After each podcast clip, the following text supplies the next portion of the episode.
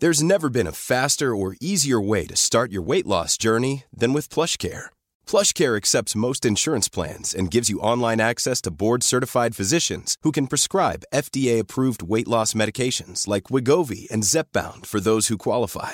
Take charge of your health and speak with a board-certified physician about a weight loss plan that's right for you. Get started today at plushcare.com slash weight loss. That's plushcare.com slash weight loss. plushcare.com slash weight loss. Ever catch yourself eating the same flavorless dinner three days in a row? Dreaming of something better? Well, HelloFresh is your guilt-free dream come true, baby. It's me, Keke Palmer. Let's wake up those taste buds with hot, juicy pecan-crusted chicken or garlic butter shrimp scampi. Mm. Hello Fresh. Stop dreaming of all the delicious possibilities and dig in at HelloFresh.com. Let's get this dinner party started. Since 2013, Bombas has donated over 100 million socks, underwear, and t shirts to those facing homelessness. If we counted those on air, this ad would last over 1,157 days. But if we counted the time it takes to make a donation possible, it would take just a few clicks. Because every time you make a purchase, Bombas donates an item to someone who needs it. Go to bombas.com slash ACAST and use code ACAST for 20% off your first purchase. That's bombas.com slash ACAST, code ACAST. All right, uh, welcome back to Granada Men and Motors, um, the best channel for for men. Remember I have that? fond memories of it, yeah. Do you? Not just for men, Dave. Bravo, For Um, teenage boys. That was another one, wasn't it? Television X. I don't know. Why are we talking about this? I can't remember. I wanted to just mention at the top of the show that uh, I, got I won't say what it's for, but uh, I was sent this email there just before the show commenced, and it was like someone like sending me screeners for something to watch before it comes out for everyone else. you Yes, know? yes. The privileges of being a journalist. Um, but I was just really kind of taken by the the language in this email. Um, because it says like uh you know yada yada yada you know embargo blah blah blah blah and then it has a line here where it says the rules of engagement are as follows and I was like what like Saucy. what is that language like fucking Metal Gear Solid Snake the rules of engagement as you choose to watch this film like what the fuck I, I can't reply to that email so You can. I can't no I can't do it now Delete. you are allowed to keep it special for the fans okay thanks Special for the fans. uh, well we should keep this show yeah, special that's for the going to be my mantra for the rest of the show. Keep it special for the fans. He's wearing glasses, everybody. As are you. Yeah, but I always wear glasses. And Adam. Yeah, he also mostly wears glasses all the time. All right. He came in the door Specky and, 12 and boys over Specky- here. uh, okay, um, That was quick maths. Was that right? Yeah. it was. Yeah, yeah. came in the door and Adam said, "Oh, look, look at this! It's Clark Kent over here." How do you feel about that? Um, Superman is not my fave, to be quite honest. But I He's mean, dashing. He is dashing. He's a bit vanilla. Yeah, it adds up. All right. Adam. Well, um, this one's for Thomas Tuchel. Let's go.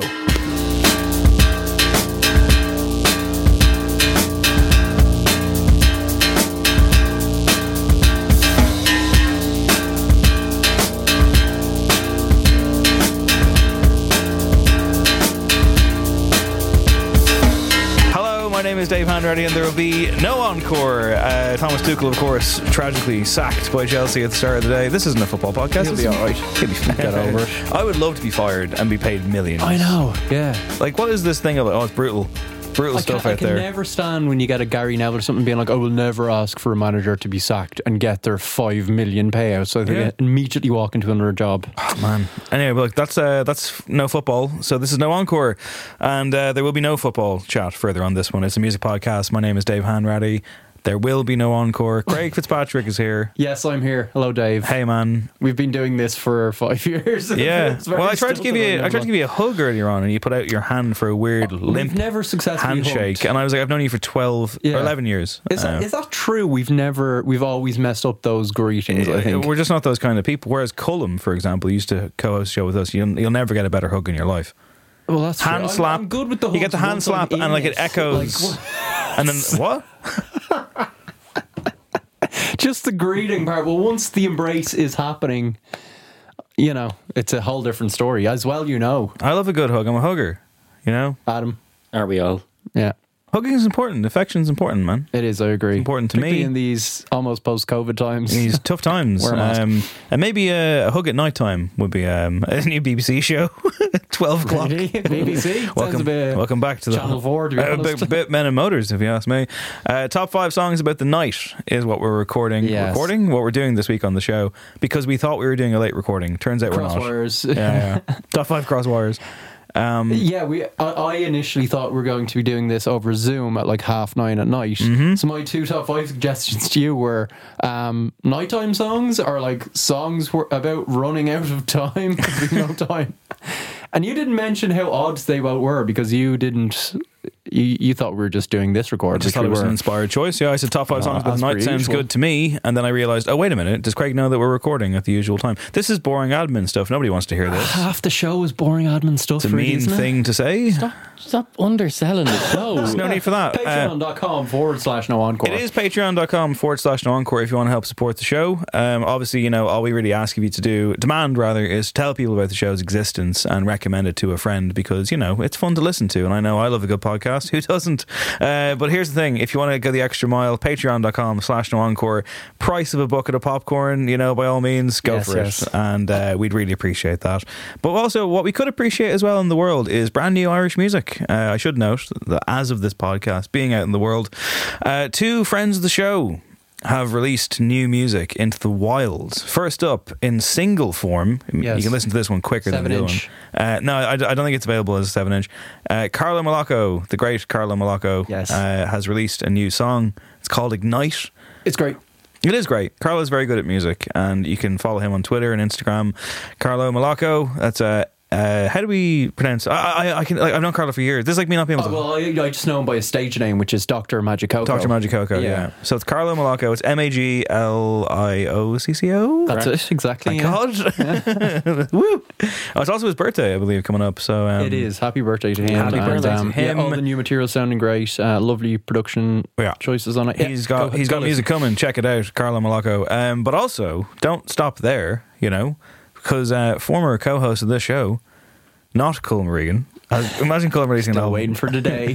Debut album from Sea Dog. No, instead we're looking at the third album from a certain Daithí Ó Drónaí. Oh, D Dog. Yeah, the D Dog. Very excited. Yeah, it's called D Dog Bites Back. Uh, no, it isn't. Uh, it's called I'm Here Now, and It's kind of his catchphrase in life, isn't it? I'm here now. yeah, The party can start. he's outside like honking a car horn, like the Venom gift that I Yeah. love. Uh, I'm here now, and it's here now, listener. Uh, we will, of course, be recovering from the album launch with the Hoi Polloi of Dublin, which is taking place after we record this, but before you listen to it. So, wait, does that make sense? I don't know. Point is, it's Daithí's new album. It's great. Um, it's under 10 tracks, so automatically it's Love 10, it. Oh my God. Love it. 10 out of 10 in my yeah, heart. Dave immediately gives gives it five stars. Oh, stunning. I can't though because I worked on it in the sense that I wrote the press release. I didn't make any of the music.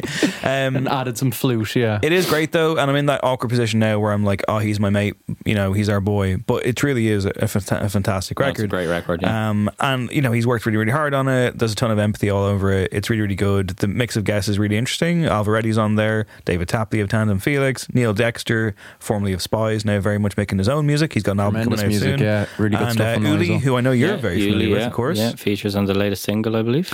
and essentially there's a bunch of instrumentals as well as you might expect but it's just it's tremendous stuff. Uh, it, it, it veers from the skyscraping into the into the solemn.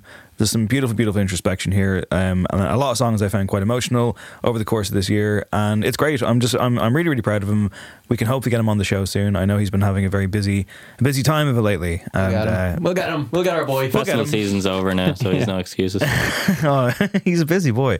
Uh, so Daithí new album, Carlo Magliocco new single. Please go check those out. So um, you know, get off my case, lads. No, they didn't ask me to plug this at all. I'm just doing so because they're they're they're our friends, but the music is also great. So uh, take it from me.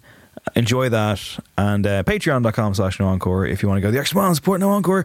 Uh, Craig, you ready to go into the news or do you have anything to say before we get going? Um, we got some um, listener feedback, or I did. Is this about, the quiz again? Sorry, I should know real quick about the quiz. I fucking I tuned in to the Nine Nine podcast, you know, just to see would it get a mention, and it Yeah, did. Right, We did get a mention, It yeah. got a mention, yeah. But I have to say, I'm not impressed because neither questioned my I know. quiz It was master. going to come. Yeah, he basically You know, was like, Uh, Andrea said that I, you know, a very tough quiz master. Yes, I am. We know this. tough but fair. But Niall said very tough on the answers. Felt that I the, the word Listen.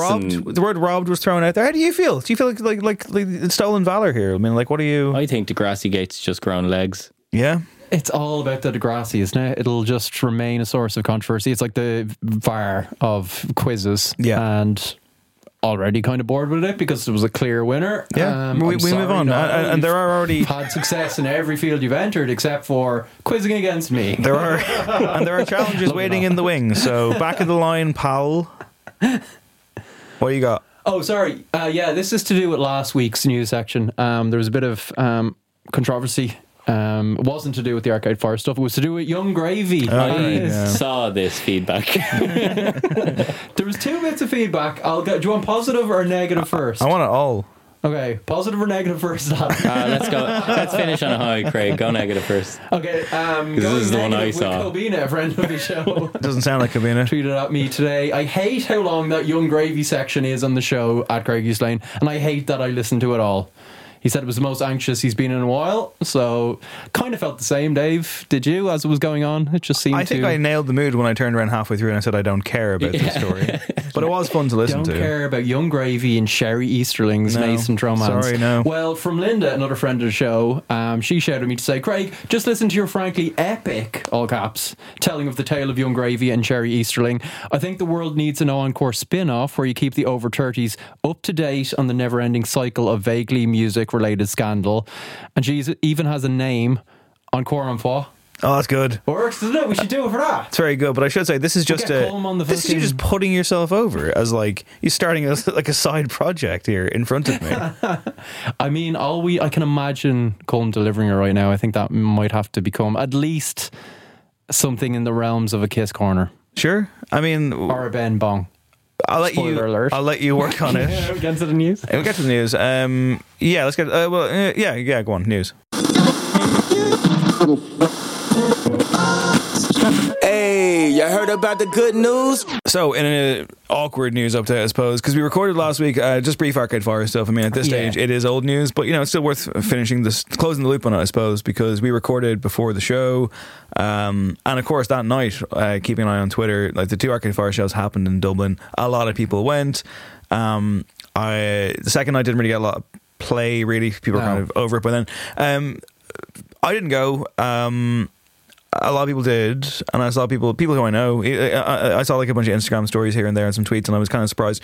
But like, I'm not here to judge anybody. I had this conversation with um with Kieran McGuinness on Radio Nova at the weekend, in which he asked me to chat about it, and it was really funny because he put out a tweet saying, "Coming up on the show later on, we've got this, this, this, and this," and also one of them was like, "Dave Hanratty talks about separating the art from the artist," and I was like, "What the fuck?" I was like, I sound like Andrew Tate or something. I was just like, "No thanks."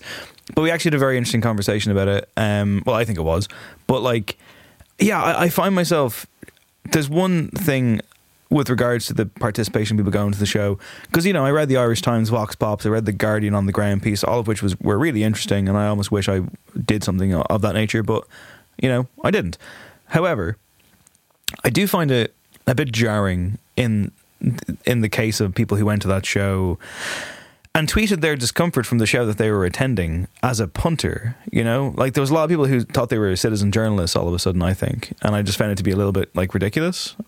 Yeah, I mean, it's not kind of human nature though. It's like big news story. You're kind of in the middle of it, or you know. But there was just lots of, you know, oh, I'm so disheartened to tell you, friends, that there are in fact people at the show. Yeah, well, guess what? You're one of them. Yeah, I'd give people a pass on that one just because I felt like there was a lot of um, uh, people on the fence about like whether or not to go and like expensive tickets that they got ages ago. And we, you know, we talked last Take week the about fucking how hit. we wouldn't have gone. Um, On the money I know thing- people that went as well, and they were like On the "Oh, money thing, though, like, don't. I'm sorry, but don't use the money as a justification. Like, you went because you wanted to go. I like fuck that. I mean, ultimately, fine. And I'm not like this. Isn't me being high and mighty. This isn't me like judging you. How even my tone there. I just think that's. I, I just think that's a bit. It's a bit flimsy. It's a bit paper thin. It's like, oh, you know, I, I- I paid the money. Blah blah blah blah. It's like, well, but you you knew, and you clearly aren't comfortable with it. So what did you think was going to happen? Yeah, What did you expect differently? You know, like, like why did you need confirmation in the flesh that oh yeah, actually no, I don't feel good about this. Did you really need that? Because maybe people were thinking, you know, maybe I can separate the art from the artist, and there's other people on stage, and I don't know when it's it's the day itself, and there was so many people that literally heard it as breaking news that day. I just I can understand why some people that maybe weren't fully up to speed might have felt like I'll just go along and see how I feel, and then suddenly you're tweeting. I I do take your point in terms of my approach would have been and kind of is now that their music is spoiled for me, and just as a show of like. I don't know. I wouldn't have. I wouldn't have necessarily been going. Um, I might have been going to see Feist and then leave straight after, or do some booing or something. Some that people might do be that. fun. some Yeah, some that people do that, good. and like fair enough. And again, look again, like despite what I'm saying, I'm not. I don't have a bald fist here. I'm not like how fucking dare you. You went, you went. People go to problematic art. In fact, spoiler for my top five, I've got a, prob- a problematic artist in there. I nearly included one. I was like, It's eh. probably that one, but we'll see when we get there. So, like, you know, hypocrite me, sure, I probably am. You know, like, I mean, like, and I, you know, I still listen to people that may or may not be whatever. Um, and in some cases, I don't. But that's the whole thing about the, you know, the phrase I kept using on Nova the other day was, it's up to you to kind of I can't I can't decide your level of involvement. It's up to you to have decide what level of participation you want to have with a, a, thing, a problematic thing or whatever. But like this was very fresh, and I saw people who had the knowledge and would be, you know, morally affronted by what was happening, and they still went. And I just find that curious. And I don't think really buy this thing of, well, I'm doing a public service now that I feel disconnected by. You know, I'm sorry, you're not a fucking journalist. Do you think there was an element You're of playing dress up there. You're a um, fucking tourist. Do you think there was an element of like slowing down to watch a car crash, that kind of thing of like Maybe. morbid curiosity of Well, like, hey, is this I- going to be? I'm probably, uh, I, I guess I'm guilty of that from afar by doing so on Twitter by searching the, the hashtag or looking And up we were all whatever. looking at it, and it was kind was of sur- fascinating. surreal seeing Yeah. the clips of just the show going ahead. And They people opened with roaring Wake along. Up, yeah, which was like okay like and everyone and most of the, of the arena like screaming it and like you know that song but like it's just no i don't know i mean like i just found it a bit of a tonal I, like a cognitive dissonance thing i just Yeah, found it yeah. like i don't know i don't think you can be really like you know uh finger wagging about the thing that you're participating in with the knowledge that you had I'm not saying don't go. I'm not saying if you walk into that building, you know, you you you you should burst into flames like a fucking vampire in the sun. And there could very well be people listening to the show right now who went, and maybe I'm making them feel bad, and that's not what I'm trying to do. I just find it a little bit strange that there was that kind of duality for people in the moment. And again, maybe it's easier for me to say that because if I had have gone, I certainly would have would have had the you know the, the press hat on. yeah. I'm here to do journalism. And in fairness, it was journalistic. Irish outlets did a good job, international outlets did a good job in terms of reporting what happened, and we want to know what happened. But I don't know, it just didn't sit right with me. Um, and it didn't sit right with Feist, obviously, because yeah, Feist left the tour. Imagine being in that position. So Feist is left. Well, she's no longer in that position because she left the tour, uh, which emerged on the Thursday. She did the two shows. One would assume that she was contractually obligated to a point where maybe she couldn't have gotten out of it. Um, she put out a statement on Thursday. It's quite long. I'll read the main points of it. Um, she noted that she was at a pub in Dublin after rehearsing with the band, and she read the same headline that everyone did. We didn't have any time to prepare for what was coming, let alone a chance to decide on to fly across the ocean into the belly of the situation. She said it was incredibly difficult for her. It's ignited a conversation that was much bigger than her, bigger than her songs, and bigger than any rock and roll tour. Um, she received dozens of messages from people. She was obviously very overwhelmed. Uh, she said to stay on tour would symbolize that I was either defending or ignoring the harm caused by Win Butler, and to leave would imply I was judge and jury. I was never here to stand for or with Arcade Fire. I was here to stand on my own two feet, on a stage, a place I've grown to feel I belong and I've earned as my own, um, which I think is the crux of it, really. But she does go on to say, like, you know, I can't continue in this in, in this vein, and you know, I'm imperfect. I will navigate this decision imperfectly. Um, you know, I'm claiming my responsibility and I'm going home. I Yeah, it was long. I, th- I thought it was the best possible statement she could have made in that moment. Um, and again, I don't know what the what the fiscal knock on effect will be for her. For, like, I, I don't know what a touring artist makes. Whether it's you know you get a flat fee, you get a per diem, you get merch. Uh, but it's a big tour. It's playing Yeah. in front of a lot of people. It's a big opportunity for any artist to be there, and you know you have to applaud that. You have to applaud the you know whatever I'll you know struggle to make rent. I don't know. I don't know what what, what I hope she gets some sort of bump in terms Yeah. of people supporting her a bit. I mean, it.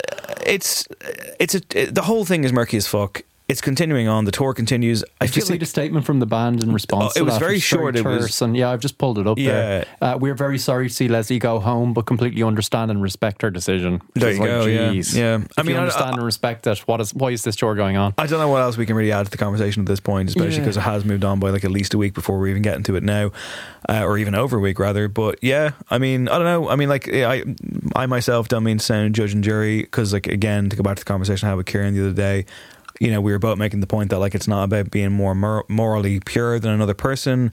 It's about what actions you decide to take. I'm sure I, I, I am guilty of supporting the art of people who, you know, like there's definitely things you could point to in my life where it's like, well, hey, look, Dave.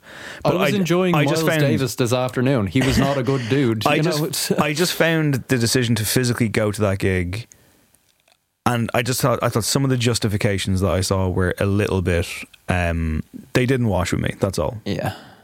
I mean, you know, people will justify things on social media and put themselves in certain roles. And uh, it's a quote I saw recently where it's just like when you are you have an account on social media, you are suddenly cast as like the benevolent hero of every situation you're in. So people just take that on, um, which I think is fair. So. Uh, Yeah, I totally take your point. It's, it's just awkward. The whole thing was bloody awkward. Yeah. Well, look, listen, we'll get to um, Electric Picnic soon. Yeah. Craig, you weren't there. I wasn't I'm s- there. Adam Shanahan was, but we'll we'll, get hold hold your horses, pal. You're, tease. you're teasing me now. well, we got to talk about something else first. Okay. because we're going from one um, newsworthy set of shows, but in a bad way. We're going from that to something that came from a tragedy, but resulted in quite the uh, quite the evening on Saturday. The Taylor Hawkins tribute show, the first one of two, took place last Saturday uh, in Wembley Stadium in the UK. It was over six hours long. Um, there's another one coming in, in Los Angeles. Foo Fighters, of course, chairing all of this and kind of putting it up. Uh, It's like a mini live aid. it was insane, yeah. Cavalcade of special guests from Liam Gallagher to Queen, Metallica, Stewart Copeland, Justin Hawkins, Wolfgang, Wolf, Wolfgang Van Van Halen. Why is that hard to say? Wolfgang Uh, Van. Yeah, it is. Yeah. Elton John via big screen, Josh Homme, John Paul Jones, Nile Rodgers, Paul McCartney, Chrissie Hynde. They're all there. And obviously, it was very emotional. I did not watch all six hours of this, but I did watch some of the highlights. Four hours. no, I don't know. I watched select selected moments in it. Um, I um, I this is another kind of slightly, I, I think, conflicting one, which we can get to in a moment. But for now, what I will say is, I think the big headlines coming out of it, apart from it, it's making a lot of money for Music Cares and Yeah, other kind of great. charitable outlets, I believe. Uh, it was very well attended. The Foo Fighters put on a hell of a show. Like you say, it was like a mini live aid. I mean, it's a hell of a thing to assemble this massive amount of internationally renowned, legendary talent. Um, you know, for with I say this with zero disrespect, the departed drummer of a rock band. I mean, it, it, Hmm. it shows you the respect that is obviously out there for Taylor Hawkins and for Dave Grohl. He was a huge character as well, as well as Massively, Dave. Yeah. But like, um, I think that the other kind of big headline moments where Dave Grohl kind of almost breaking down during a performance of times like these, uh, which I've seen, I've seen interesting reaction to. I've seen a lot of people say like this is devastating and oh my god, and I've seen some people Not cynics, Dave. Please Yeah. don't say cynics. I've seen some cynics saying like this was really like you know staged and curated and I don't know. Uh, I I mean, think like I don't think so personally. No. I think this man has lost two of his best friends in life, and it must be very very difficult. it's tragic, and also I can know, understand though, because to be fair, how often do we rag on Grohl? uh, as much as we rag on him and do the whole kind of you know tongue in cheek nicest guy in rock uh, because he is a showman. Um, I would imagine in his situation. If he's just rattling around his mansion or whatever, trying to process the loss of his friend, yet another yeah, friend. But what- what, what does he know how to do that he could start to process it? Go Yeah. and fucking put on a show. Uh, it's yeah, totally no, normal. he Of, of it, yeah. course, of course. But also, I should, you know, just to give the benefit of the doubt or the kind of the full context for other people. I mean, like, I can understand taking against it in a sense because obviously, you know, there is a bigger conversation to be had here about musicians and exhaustion and all this stuff. And if there's if there's even a shred of truth in that Rolling Stone report that emerged after Taylor Hawkins died, in which people like Matt Cameron and Chad Smith were quoted as saying, Taylor said to us, "I'm fucking exhausted and I I'm- Yeah. and I need to quit this band, and the pressure is so hard." And if there is any truth in that whatsoever, and there probably is, I would speculate. Well, then we need to look at that, and we need to say, well, sh- like this is a hell of an event, and everyone's heart is beating, but one person's heart isn't beating, and thus is it not a little bit fucked up that it's happening at all? Do you know what I mean? Like, is there any, is there anything in the fact that you like you should point to the situation and say there's a there's a weird juxtaposition here, and it's it maybe could have been avoided. I don't know. I'm no fucking doctor. I don't know the ins and outs of it, but I do find it a little. I, I can understand why somebody would look at that scene and be a little bit put off by it because maybe they haven't accepted the fact that he died and the fact that maybe it came from a place of Has there been any? Has there been any? Um, medical. No, there hasn't. Like like a, toxicology report like had a, a lot of kind of substances in his system, etc. But nothing has been defined as this is what happened and why. But there was a detailed Rolling Stone report that some people have dismissed outright and said is trash journalism. I mean, I don't know if it is or if it isn't. Have there been people in any way within his orbit that Well, Chad Smith and Matt Cameron, who no, later, but not about not about the kind of uh, how stressed he was prior to his passing, but about this. Has anyone not gone to the gig because they felt like this was in Not that I'm aware of. No, so and it's as a only ma- social media. And as a matter, well, I mean, so well, I mean, like, again, if you if you take the accounts of uh, Chad Smith and Matt Cameron, then they later retracted those because they felt that they had upset the family. But if they said that, if there's like, if if if if it's a fact that Taylor Hawkins said to his friends, "I'm fucked," yeah, and the pressure's too much. And I don't know if Grohl was directly implicated, but you would assume as band leader, maybe. I don't know. I don't want to say that, but if that is a thing, I don't like that being brushed under the carpet. Now, at the same time, yes, absolutely. Would, that not be a commonplace conversation for touring musicians? Because touring is, Probably. I would imagine, extremely grueling. yeah, no matter what so, you yeah. do. Yeah.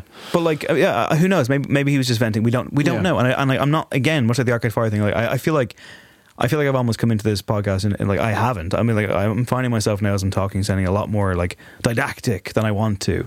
And like to be fair, the other side of the coin, you know, for example, like Trent Reznor, for example, like you know, was Nine Inch Nails were playing a gig over the weekend there, and he addressed the crowd and said, "Did anybody see that tribute show?" I sat down to watch a couple of minutes of it, and I ended up watching it for three hours, and I was crying, and it was beautiful. Yeah. he's such a beautiful guy. I mean, like I'm not looking to like turn a screw here. All I'm saying is I can understand that if somebody was just not wanting to accept it because it's it, like it's the most incredible funeral you've ever seen. Yeah. But should we be seeing it? I don't know. What I will say in the same breath, again, hypocrite Dave, I will say the big the biggest headline for me and for a lot of people was the performance of My Hero by the band Yeah. in which Taylor Hawkins' 16 year old son, Shane, got behind the drums and made a hell of a racket. Yeah. It was fucking incredible. And let's have a quick listen to what that sounded like.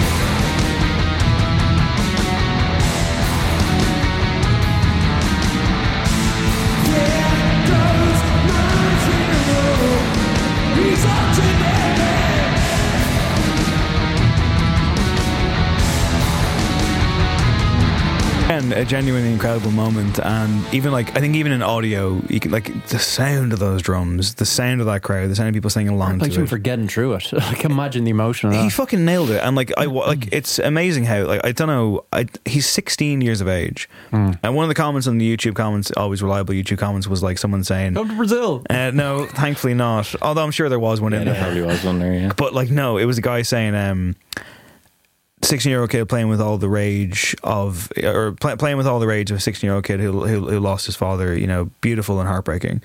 Um, and it was. And I watched the clip yesterday in work, having seen bits of it or seen it in passing and people sharing it on social media, not really kind of tuned into it. And I watched yesterday in work when I was already kind of feeling a bit rough. And I, yeah, like I cried. I thought it was really, really sad. Um, and I, I wish I had a, a fraction of the grace that this kid had about dealing with this loss because I I couldn't possibly imagine doing this. I couldn't imagine him. I couldn't imagine doing this in a room full of ten people. He did it at fucking Wembley Stadium. Maybe it helps being 16 year olds. Possibly, and he he was incredible. Like he played so well. Played exactly like Taylor. Yeah, I mean he bet couldn't the be- I could not believe it. he bet the fuck out of those drums, Yeah. and it was beautiful. And he played with a smile on his face, and he looked determined. And the band gu- guided him through it. The crowd guided him through it. It was a, a lovely moment. You saw him go backstage. I will say there was, well, I think the top comment on YouTube was like, "Foo Foo Fighters have found their new drummer. Shut up! Like, Yeah, like I yeah, mean, yeah. uh, maybe That's they, the other maybe they have. I don't know. Who knows? Maybe like in two years' time, he will. I don't know. I just, I, I, I do. I, I have this. I have this thing with this where I, I just, I don't think enough people. Maybe I'm wrong, but I don't think enough people are kind of talking about the tragedy of this.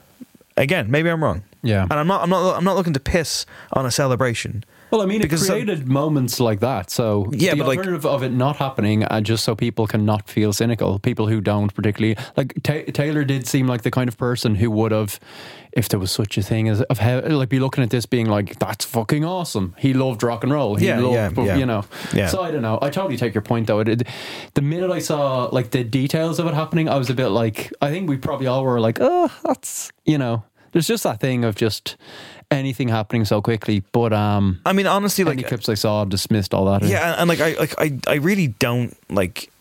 I feel like I'm just being such a, a weird fucking contradictory prick on this episode, but like I just I just found like I I, I don't know like.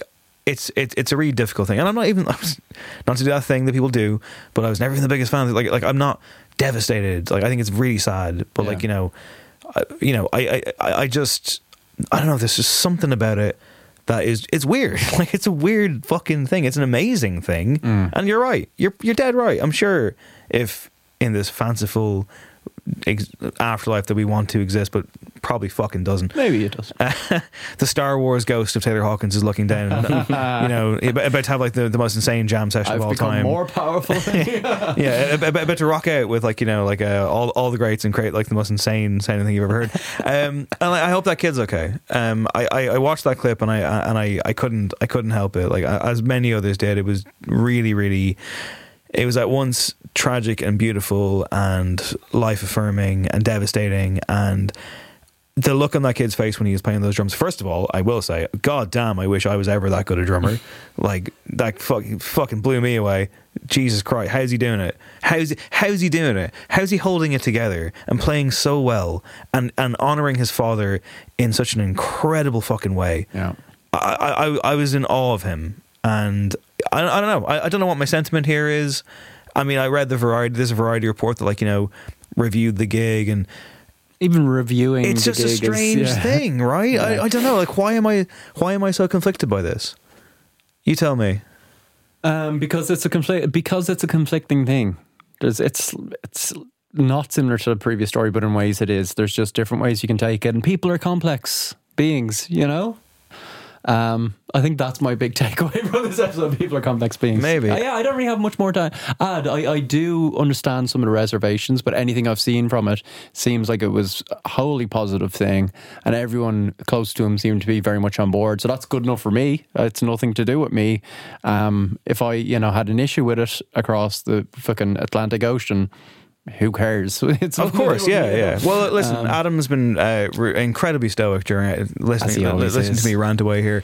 You obviously will get to where you were at the weekend, but we've talked before. Big Foo Fighters guy, Yeah. Yeah. big Taylor um, Hawkins guy. Have you seen any of this footage? What do you think of the conversation we're having? What do you think of the whole thing? I saw the clip of Shane playing my hero. It was, I was like uh, glued to it, but I was so close to like having to turn it off at times. Mm. It just if it was so, I don't know, it was just- Uncanny, it just made yeah. it feel too real, Yeah. and like I haven't really thought about it much since Taylor's passing. I remember, like, I remember where I was when I found out. It was like, where were you when Michael Jackson died? You know, it was like that kind of thing. Um, but yeah, I haven't watched anything other than that. I don't think I can yet. Yeah. Um, I know that my friends haven't because I don't think they can yet because it's like a real communal thing. Like the whole, the whole Foo Fighters thing. Like, I will say I like maybe two to three albums, like start to finish. I think are incredible albums, and I can kind of put my sentimental hat aside when I, you know, I'm saying that because like obviously I have relationship with Foo Fighters that's intrinsically linked to like life experiences with my friends and Yeah. with my friends who I still see once a week or you know are people who I've been the groomsman at their wedding and you know stuff like that it's it's like it there's no denying that it's intrinsically linked but if I take that hat off I you know I will say there's like There's a lot of fluff in there and whatever, but it's not. I I don't necessarily think that this is about the music at this juncture when you're talking about this. You know, when you're talking about the the tribute, and I think while there was like so much obviously that came out afterwards, you were saying about like Chad Smith's comments and stuff, and it, it's hard to like cast that aside. But I think the main thing is, first of all, if the family's happy enough with it, let it happen, and it's just kind of like that's okay. That's okay then, you know. Um, obviously, it's hard when the information is you can't take it back, no matter like whether you've mm. retracted a statement or not. You can't take it back, but if the family is happy to do it, I think that kind of says everything Yeah. it needs to say. And I think that Craig's probably right in when he's like, you know, if there is a higher consciousness or whatever, that like he saw that and was like, this is pretty fucking cool, you know? Yeah. Yeah, and I should say, look, I mean, ultimately, Obviously, not to shit on, but like, I'm not shitting on what no, you're no, saying I- at all. I don't. I don't think you are. I mean, like, what I would say is, any Foo Fighters fan who watched that show and felt better after it, or got something cathartic out of it, or or cried and felt that level of release. I mean, I, if it helps you, you know, great. Yeah, of course, and, and like, I, I, I just, I just struggle a little bit with the fact that it happened at all. But again, what am I talking? I'm talking about the death of a human being. You know, like, you know, fuck it, it happens. Like, you know, maybe it had nothing to do with his grueling touring schedule. Maybe it was just one of those freak things. I don't know. I think you We can't. know. We can't spell like, like it'd be You ca- you ca- irresponsible of us yeah, to even like. I mean, I don't want to do that, but I just It is that com- uncomfortable intersection which happens more and more often these days, where it's like real life and then content and our entertainment and what we kind of consume and our role as like consumers are like validating things that are put out And the then responsibility of you everything as the that's- yeah, the consumer as well. messiness of real life and it just overlaps so often these days that we do constantly have those moments where we stop and go this is making me uncomfortable how should i be feeling about this we're just navigating it as it comes up like yeah. And moving on. Uh, speaking of navigation and navigating your way around a difficult situation, um, Electric Picnic took place Yes. last weekend. Um, one man said it was absolutely glorious, and who was that man? Melvin Benn. Melvin Benn, the festival director of Electric Picnic, uh, has had his say everyone knows who he is dave No, It's you, you never Bloody tire Benn. hearing that thing. Do you? Like, it, I, I think we've played it twice this year, and that's it. But So Way from the uh, through the room. from the press release that I was sent, uh, here's some here's some excerpts from this. With no electric picnic since 2019, Melvin Benn said it was really special to be back in action once more. Picnickers, I don't like that. does that work? I've Pic- never heard it said out loud before. I've seen it written down. I don't like it. Picnickers were Picnickers, yeah. treated to performances. Treated. That's what you get for all your money. Treated uh, by headliners. Can have Snow some music for a, tri- little treat. you can have some Snow Patrol as a treat. Uh, headliner Snow Patrol and Arctic Monkeys on Sunday night, closing out the festival on a high. Quote, It's been absolutely glorious, said Melvin. Hard for me to know what's better in a way. Is it what we present, or is it what the audience bring and the two collide? One of the amazing things about EP is the spirit, the crack. And it is touchable. It's different. It's mm. identifiable. and of course, amazing as it is, what you present on the stage, and people ultimately come for that, but the participation of the crowd and their enjoyment of the festival, when those two collide, then it really works. So it's the two colliding that make it work. The audience entertainment is all one. It's just glorious. On he goes. It sounds like someone that's been availing of the HSE's drug testing scheme. Well, he did say he did say uh, you're gonna get sued. Uh, he did say that, uh, that, was comedy. He said that was a success uh, overall. They put out messages, and in fairness, you know they did. They put out messages over the weekend saying Mm-hmm. this drug is bad, don't go near it. Um, so yes, um, festival director says my festival was good. Big story there. Um, anyone I know who went seemed to have a good time. I was Uh, very glad I didn't go. I On was Monday, fucking I was just like thrilled yes, that I didn't yes. go. I felt zero FOMO whatsoever, even for me, even more, even, even like, even for my whatever. I was just like, yeah, man. And weather aside, I was like, I just nah. But Adam, I'm winding up here, ready to release. Like Melvin Mezov Well, is fucking rocker, isn't he? Like, for, uh, Before you start, Adam. no, genuinely. Um, uh, they changed the layout of everything this year. Like they, I think they Oh. doubled the capacity. Am it's I right? in Seventy saying- thousand. No, it's not. It's not double, but it's it's. They've been adding like. I think they were adding like ten and five, it's ten. and yeah. yeah, uh, they're probably overspilling. Yeah, seventy More people means more fun, though, right? Well, uh, when these things collide, Craig. Yeah. No, that's no. It's, it was a logistical nightmare for a lot of it. Yeah. Um, to be quite honest, and uh, like I just for example, so I rocked up on Friday. They opened the gates early on Thursday. They do that the whole time. Um, by Friday at twelve o'clock, they were closing campsites because they were full. Fuck. Um, and the campsites were bigger this year. So that just goes to show you how it was. Um, nobody had any idea where, like, I, right, I'm going to preface this by saying I was in an enormously privileged position to be able to be performing at Electric Picnic twice this year, right? Yeah. Something that I've never done before. I've performed at Electric Picnic once before in my life when I was in a band years and years and years ago, and it was like just it, it was a I had a very good experience. It was a great time. Um, the layout has completely changed this year for anyone who was there. They'll know this. Uh, anyone who's performing, I'm sure, can appreciate this as well. Maybe not the bigger stages. I think any of the bigger tents that were in the main arena were probably. Um, I suppose a bit immune to what the, the commentary I'm about to say because like you there's a more direct route to actually getting there with your equipment or whatever um but coming from car parks like none of the stewards had any idea where anything was I had to walk around I was directed by the stewards around the campsite it took me an hour and a half to get from the car park to the salty dog which is a five minute walk and I could see it Oh, there's when I came worse. in. I could see it when I came in.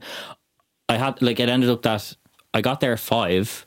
My like set was due to start at half seven in the après ski stage, and I ended up having to like bring my equipment with me, leave it there because I and like camp with a friend because I had no time to pitch tent that night. Anyway, look, all of that aside, it was a very very stressful experience on day one. Aside from that, I loved it.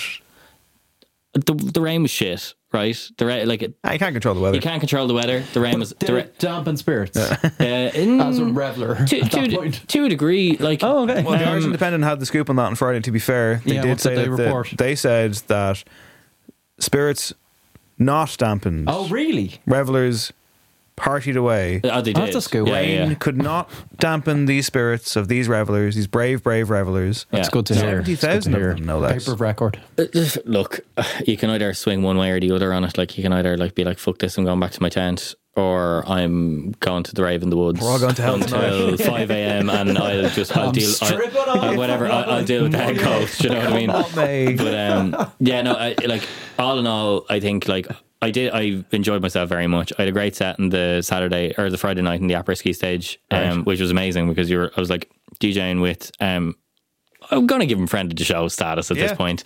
Uh, Zach Stevenson, Great guy, great guy. Play, plays in bands called uh, a band called Monkey, and who I think are kind of on hiatus at the moment. But he's also playing guitar in Skinner. Um, and he does like disco DJ sets and stuff. Um, he's some residencies around town, and I does some stuff in Shinny and some stuff in the Top House. But um, I had my first ever DJ set with him on the après ski stage, which is on a balcony, and there's a fucking snow machine. so there was bodies everywhere. It was amazing. There was just like so many people there Yeah. at like at any given time, really, which was really nice. Um, and then after that, yeah, I went to see Fred again on the Friday night. I had never seen a tent so packed. I'd never seen it so packed. There was about 50 people deep outside of Rankin's Wood. Like he could have been a main stage performer and filled it. Wow. Um, and I think that's because, like, obviously he's had like a lot of critical acclaim in recent months, and um, but it was like it, it was worth everything he got. He played an absolute stormer in there. Um, really, really brilliant. Best one I saw on Friday night. It was kind of the only one I really saw on Friday night, to be honest, because I was between playing and Yeah. trying to get set up and stuff. But that was okay because he was like the kind of main act I wanted to see all weekend. Um, Saturday was Saturday was grand. It was a bit of rain here and there. Um, I had a good time. I was kind of just faffing around with my friends. Well, give us uh, give us your hits and misses of the festival. Krangabin number one. Hit. Yes, Okay. Oh, god. they were incredible. Um, I I was like, was myself and myself, my girlfriend Eileen, and my friend Cahill were the only kind of three left on the Sunday. Everyone else had left and gone home because they were, I think, like they had other stuff to do, and there was a journey back to Cork, and I think one of them had kind of a bit of a sore back or whatever. So um, he's kind of got trouble with that anyway. But look, that's neither here nor there. They went home. We stayed for Karangabin, and then we, because like disclosure, I've seen before. I could take or leave him. Um, I'm a big fan, but it was just a DJ set, and I thought Yeah. I think the live show was a bit better. Um, Arctic Monkeys, I mean, not really interested if I'm being honest. Um, But so Melvin Benn said they were amazing. yeah, I believe them. I was, I was talking I could to, hear them from the car park. I was talking to my, a mate of mine. Just I was asking about the Arctic Monkey set, and um, I got the um, yeah. In the middle of it, they got kind of very self indulgent, and I was like, That "Damn rock- it, that, was that what I rock and roll, I wish eh? I'd been there. Yeah. I love the self indulgent stuff. Um, yeah, but Sorry, Cra- Krangabin anyway were the highlight of the weekend. I couldn't couldn't believe it. Like Yeah. the, the noise the three people make, it So was good. Did they drop phenomenal. like loads of covers and stuff? they It's- did yeah. hip hop medley. It's so good, and yeah. it was, and then they started like playing like Eurodance hits at the end, So you're But- in heaven. which was so out of character.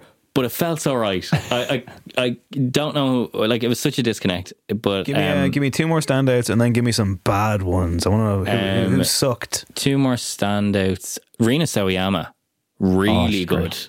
really good. Um, a bit of an inside information here. She uh, let it slip that her and David Balfe, for those I love, have a song on her new record. Incredible.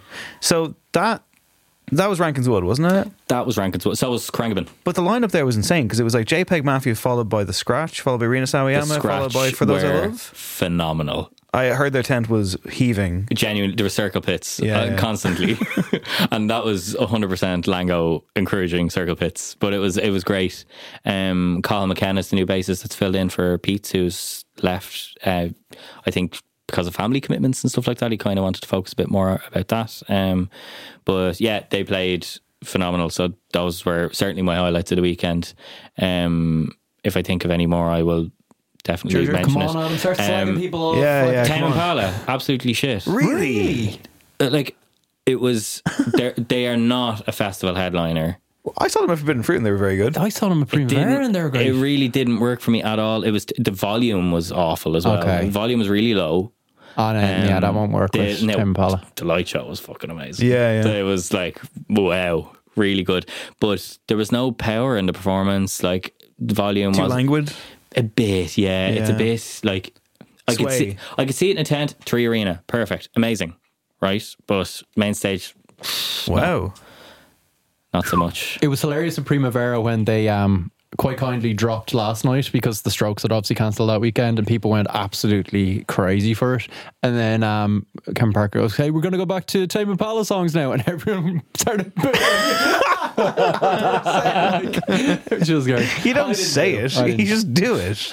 Um, I'm trying to think of some other ones that were really good. The Cope, the Cope were great. They closed out Saturday night in the Mind and Body stage. Um, obviously their first performance. Joe long session basis for uh, James Vincent McMorrow, Circle Richardson. Um, he, him, and uh, David Curley, who is formerly of Otherkin and now owns and runs the Clinic Studios. They have been working on stuff for a long time, like a long time. I remember hearing some of the songs last year. Being fortunate enough to get a sneak peek.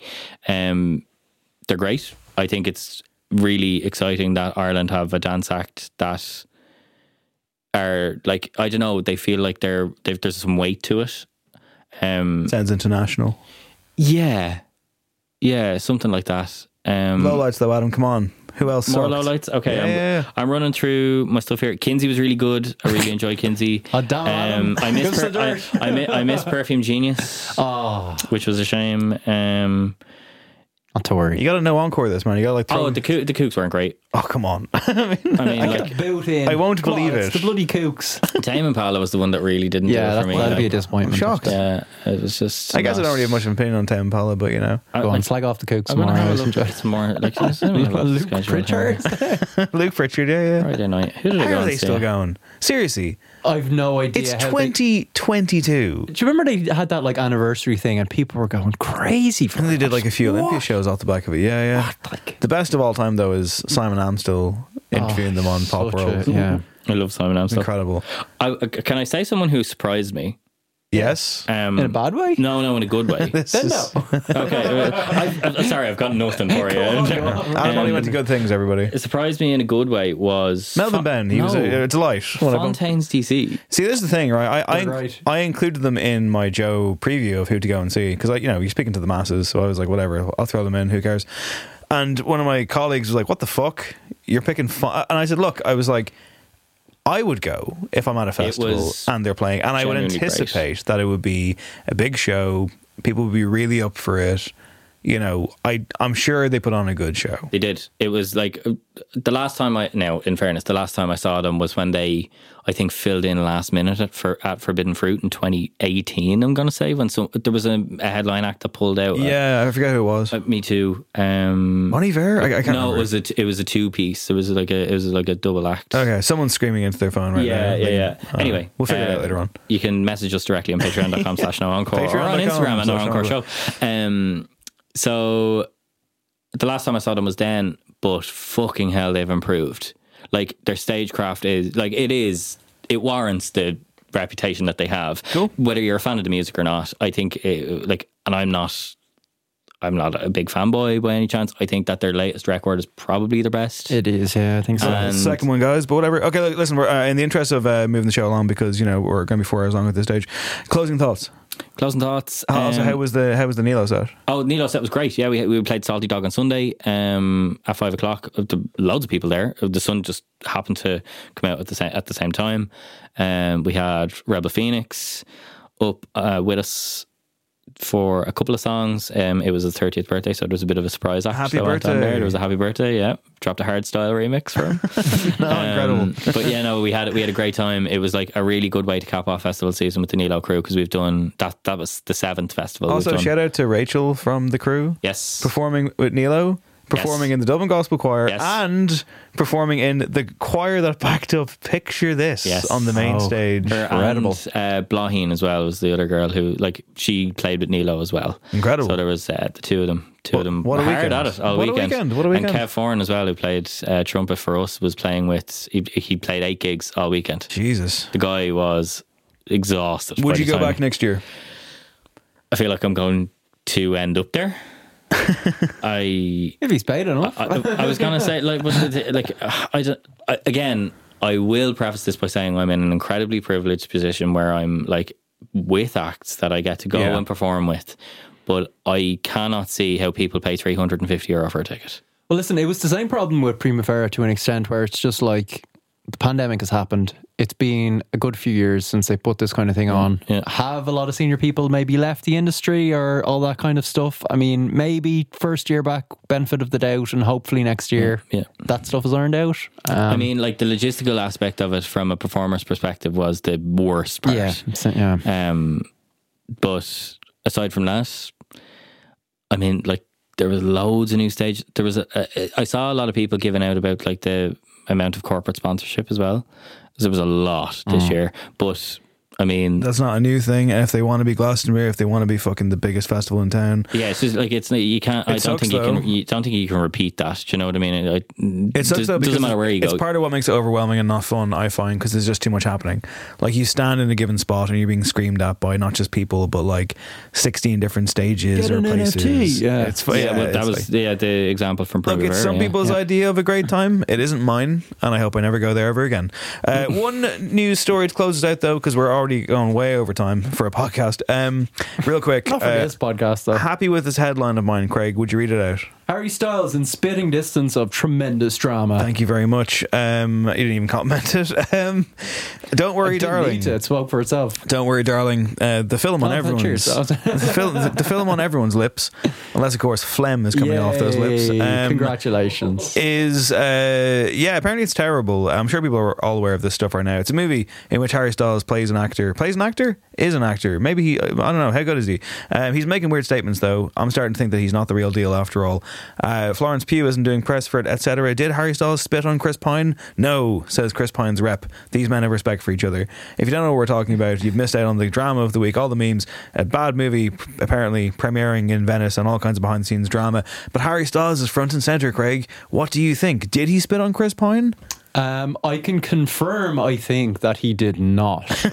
It's Sadly. this, it's a Zapruder film of our time. I kind of wish it did happen. When I saw the, the clip that's doing the rounds, I thought he definitely did. Right? There was just Pine's reaction. Yeah. Olivia Wilde's reaction as well. She was kind of beaming, and then suddenly it was just like, oh, very awkward, Yeah. um, which is kind of fast becoming her default I mode. desperately need to know what happened on the set because there's so much like resultant drama that, but somehow they've kept it locked down. What actually went down? But Chris Pine and Harry Styles weren't didn't seem to be involved. So what's what's that? Well, Harry Styles was supposed beef? involved in that he replaced Shia LaBeouf, hooked up with his director. I Yeah, assume it was an yeah, he's been bu- he- a busy I- boy. I, I, I assume it was an unprofessional environment, and Florence Pugh is a professional, hence her being like, "Well, fuck this. I'll come in. I'll look unbelievable on the red carpet. I'll get the photos." Uh, the, the Chris Pine thing is the best part of this, though, because Chris Pine, an actor I've always really liked, by the way. yeah, I'm not sure about the long hair. Oh, he looks amazing. It's amazing. very Erling Haaland. no, it's more Brad Pitt, isn't it? He wishes. I will say there was a photograph doing the round. The photograph doing the rounds of him looking unimpressed with like C Pine written in front of him. Someone sent me that photograph, and it was the first I saw it, and they said. Uh, nowadays, he said, nowadays I'm all about this hot new actress, Catherine Pine. And I genuinely was like, it took me a minute because he looks kind of Scandinavian or something like, I don't know. And All he the clips doing rounds of him just like staring into space and just great. like astro projecting with Chris Pine, which while is a Harry, series while, I definitely while. Harry Styles is talking about how he loves movies because they remind him of movies. But like But, Chris yes. Pine rules, he's always been a very good actor. If you haven't seen Hell or High Water, go watch that movie. It fucking rules. He's amazing in it. Yeah. and it Like, contains a fight scene. oh, go on. The best beatdown I've ever seen in my life, and he he delivers it. Okay, and he did not get spot on because I then um, I found a clip from a different angle. Oh, Dave. it's a Have you seen film the again. I different told angle? you. No, I haven't seen. I, I've I've only seen the one angle from the front. From the side, you can clearly see that what actually happens. First of all, you can see Harry face on approaching, and he doesn't open his mouth. But second of all, you can see that Chris Pine puts down his phone between his legs prior to Harry Okay. coming over. And what clearly happens is his phone vibrates, and that's his reaction. He's like, "Oh shit, I've got a thing," because he then picks it up incredible. and looks at it. This is So I can confirm that it was the vibrating phone in between the legs of Chris Pine. So. What you're saying is there was three winners in one fight. and with that in mind, everybody, we'll move to the top five. It's top five songs about the nighttime, Craig. It's nocturnal. Tell us about it. Yeah, I guess songs that evoke the night are songs that use nighttime as a setting to kind of drive the lyrical narrative forward. Um, it's pretty Ronseal as a topic. It's kind of a big one to the point that I was just telling you guys prior to hopping on this record that like last night it was about 11 o'clock. I hadn't had any dinner and I was still going over my shortlist being like, it's it, there's too much. There's too much. There's too many clips cut. I found it tough. There's a lot of good stuff out there. I mean, how did you find it? What, what approach did you take? I initially had a list that had the word night in every song, and then I changed that list to get one song in there without the word night in it. I took it very literally, and I also did my did my due diligence on it quite quickly. I'm in this run now where it's like I got to go what comes to mind quickly. Yeah. I don't want to overthink it. I want to commit to the to, to to the situation as best I can. And with conviction, you know, comes difficult choices, Greg. But I've made mine, and uh, for me, it was about yeah, you know, things that are said at night, some literal stuff. I think I've got a good mix. Adam has hyped this up to the max. Yeah. Yes, um, I'm going to go on record here by saying I think this will be one of the top three, top fives of all time. It's a kiss of death right there. I can't you. wait till we do a top five, top fives. Oh, top five, top the fives, most yeah. episode we'll So ever do. it's top five night songs, top five songs about the night, and Craig Fitzpatrick is going to take down the darkness. I'm going to just interrupt Oh, hang on, yes. because Oh. I, we have an intro. I have an intro. I forgot about that. Yes, sorry. I have an intro. I want to set the tone. It's like so, so it's nighttime, right? It's you know uh, because we are entering the, the portion of the year where you know the evenings come in a little bit Closing in, closer. yeah. You know, it's getting colder and stuff. It's getting a bit scary out there. Yeah. Whether it's Can't stick on the heating whether or any of the lights. whether, whether it's whether it's Russia. whether it's whether it's rising elec- whether whether it's rising electricity costs or what what Harry Styles really is up to. I don't know. There's just so much out there to to, to petrify one. So Yes. you know, I mean, like we're we're almost bringing Halloween to the party a little bit a little bit early here. Mm-hmm. So I wanted to capture the mood with a really sinister and heavy, gloomy Uh, despair filling piece of music that, I, that isn't in my top five. Oh, but I think will, will set the tone for the top five. So Settle down with your pumpkin spice latte. and and drink this in.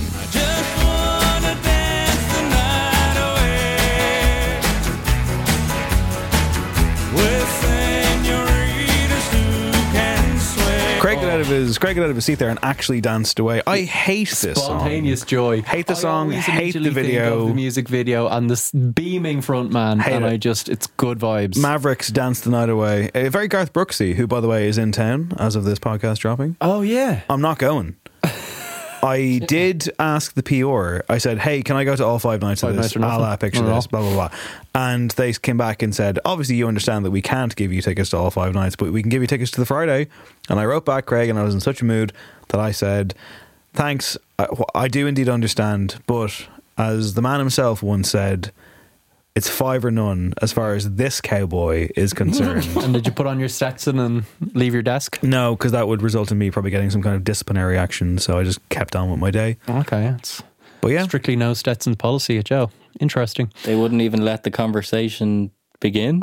oh, that's a great I mean, callback. the- The I, I don't think they the have. G-man. They don't really have many policies at Joe. To be honest with you, it's I would like to be teleported into. Don't Croke get me Park going. Just for, um, just for the dance. yeah. Oh, so would I. I'd say it'd be great. Yeah. But I can't. I'm And going then to back Jordan out Peterson. That I immediately. know I'm not. That's a, that's a total gag. Fuck that guy. Craig, please start the list. Oh, okay. So let's get us into the mood. Um, if that didn't already set the tone, um, let's get evocative. Let's. This is a really obvious intro one, I think. So it's going to work nicely. Here we go. More sight. The clock on the wall reads a quarter past midnight. Thank you.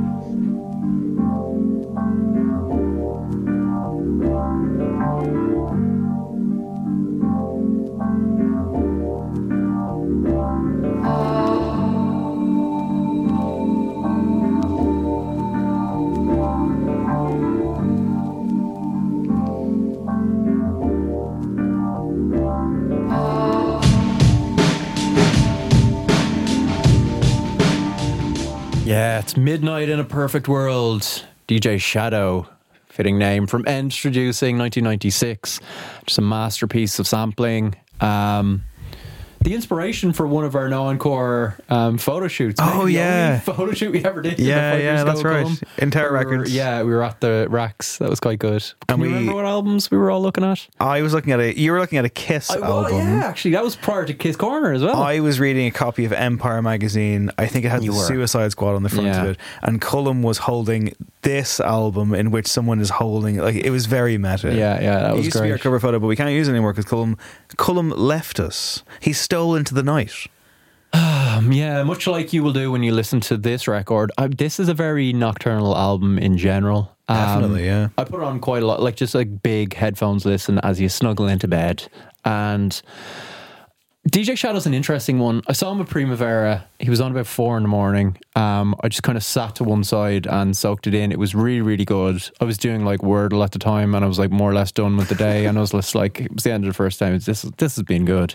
Um, and he's still putting out records. Like the new one had Run the Jewels on it and like a lot of great guests and stuff. But I suppose uh, he's maybe six albums in now. So that the last album. That was like 2016. Yeah, I think it is. Unless I've maybe maybe there's one last year or two that I've missed. But um certainly by the time I first heard of him when um through a review of the follow up to introducing, which was the private press, I think, and already I think that was about two thousand and two. And already it was just like, well, it's no introducing. Where does he go from here? That was twenty years ago. Jesus. He's had a very successful DJ career, but yeah, I guess hasn't topped introducing. Has anyone else? Like it's just it kind of captured a moment It's one of the best albums ever made. Truly is, yeah, and just really showcases the art that is sampling. I don't think it's probably one of those ones like Paul's Boutique where I don't know if you could make it and get it officially released now just because of everything he's drawing on. It's tremendous soul there. The trip hop drums, it's just, it takes you somewhere else completely. And big kind of like radio vibes as well. Like, I, do you know what I mean? It just feels there's something about like a, a master sampler where it's not just kind of new music. You feel like something is being curated specifically for you, and you can kind of dip into like, oh, this is someone that has great taste, and I'd like to hang out with them. And Yeah, like I've always been someone that will get into bed and listen to radio from like being very young, just that kind of hiss of switching between stations as you kind of drift off, and that gives me those kind of vibes. Um, it's tremendous. It was the first song that came to mind. It's my number five though. So Hmm. where do we go from here? Your number five, maybe. Well, switching between stations sounds like an emo band. It's a great name. Um, also, I should note real quick, uh, fantastic choice, fantastic album. Uh, back to Electric Picnic for a second though, because years ago, um, Selena Murphy in Hot Press interviewed DJ Shadow Oh, yeah, in the about this. Phantom van. They let us use it. And I sat there next to her holding an iPad up, filming him for video content, a fucking iPad, uh, for like a 20 minute interview that Selena did with him. And it was really good. He was really forthcoming, but he was very serious. Yeah, he's Very intense dude. focused and intense. Yeah, yeah. But a cool guy, um, at least from my recollection. I think I think you have to be that kind of person to put together a record like that back then because it was just very physical and do you know what I mean like stuff that may be accomplished um, through easier means these days it just it has that tactile feel so yeah I totally forgot about that that was Yeah. what a scenario I know, the wild, right? iPad videoing days wow don't miss them Jesus Christ. don't miss them all 2012. Go on. not as bad as the time I interviewed everything, everything, and had to ca- get 15 minutes of the entire band, me interviewing them and like filming them with the iPad from across the room to fit them all in. it was the shittest thing ever. Uh, hotpress.com, everybody. Oh, yeah. um, anyway, so number, uh, like m- matching, I would say the, the intensity, the feeling of, you know, listlessness and maybe a little bit of paranoia. Okay. I've got that in spades on my number five.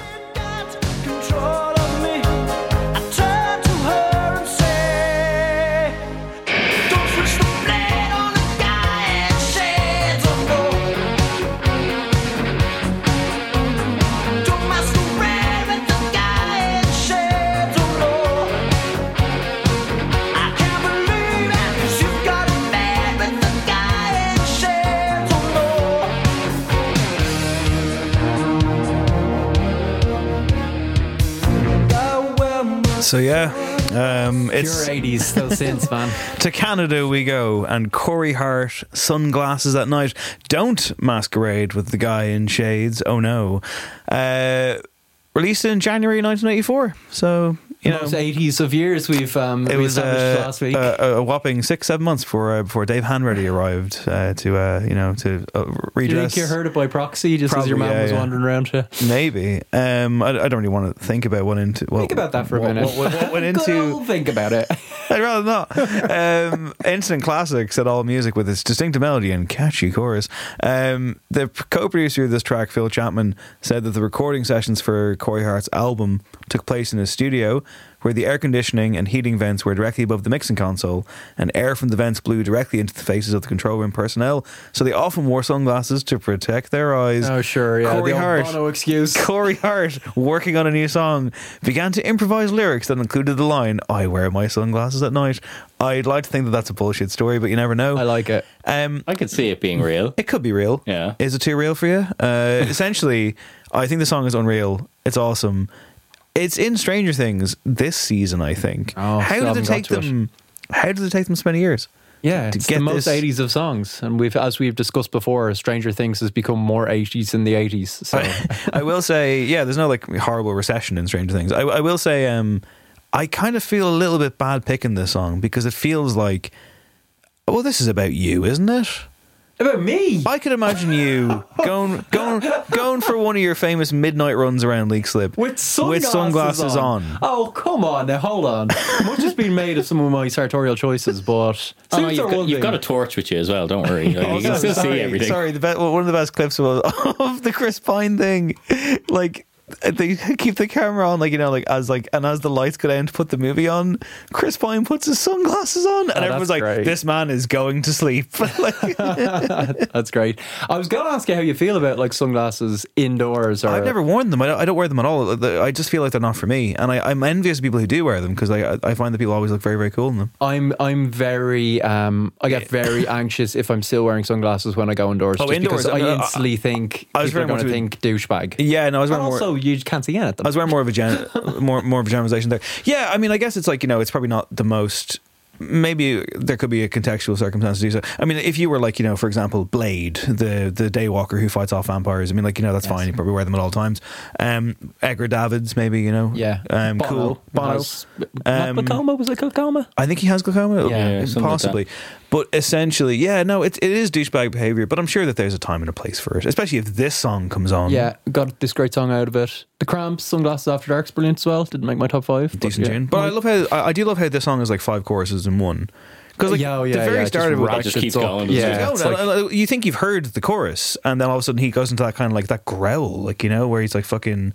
It's very, you know, it is kind of Halloweenish as well. It kind of, I think it works perfectly for uh, something a little bit nightmarish, and that's my number five. Very good, spooky stuff, Dave. My number four, and we're getting into the heartland a little bit. This is a song that's been like, it's kind of the one that nearly got away. Do you know what I mean? Like I've I've had the clip cut for ages, and it's been, you know, threatening to get into a top five, but it hasn't quite made it. And I've been raging because I love it. So so here we go. When the woods got heavy, out in the back seat of my 60 Chevy, working on mysteries without any clues, working on our night moves, trying to make some front page driving news, working on our night moves. Detroit's finest there. Apologies to Kid Rock. It's Bob Seger with Night Moves.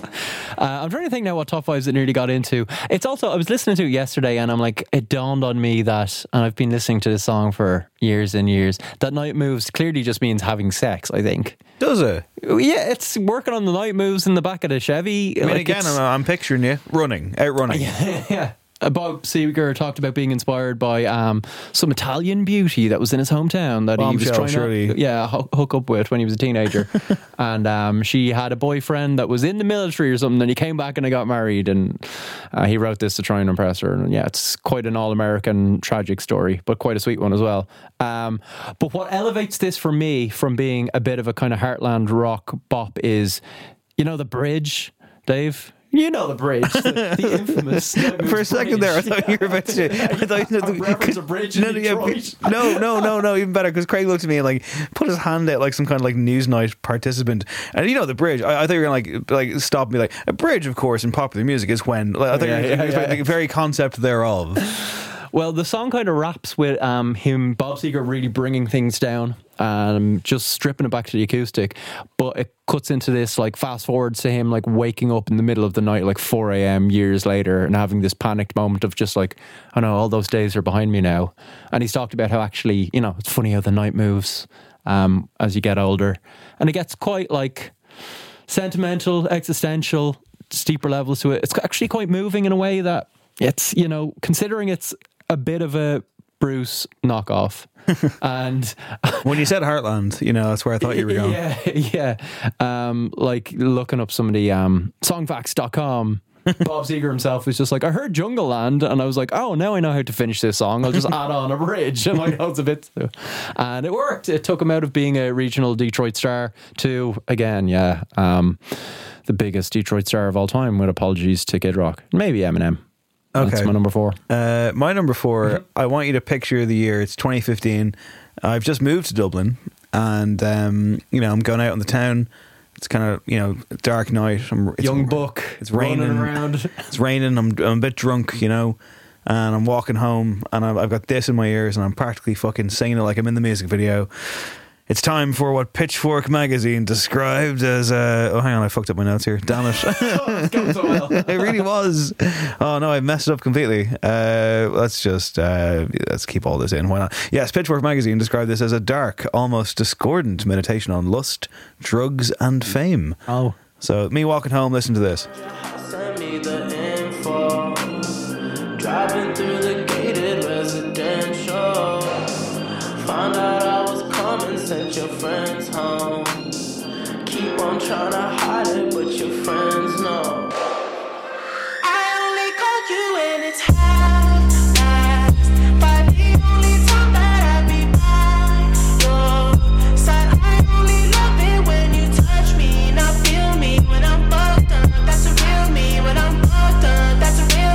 So that's The Hills by the Weeknd, and I'm not sure if we've ever heard it sound as good as we just heard on Adam's speakers. My God, Adam.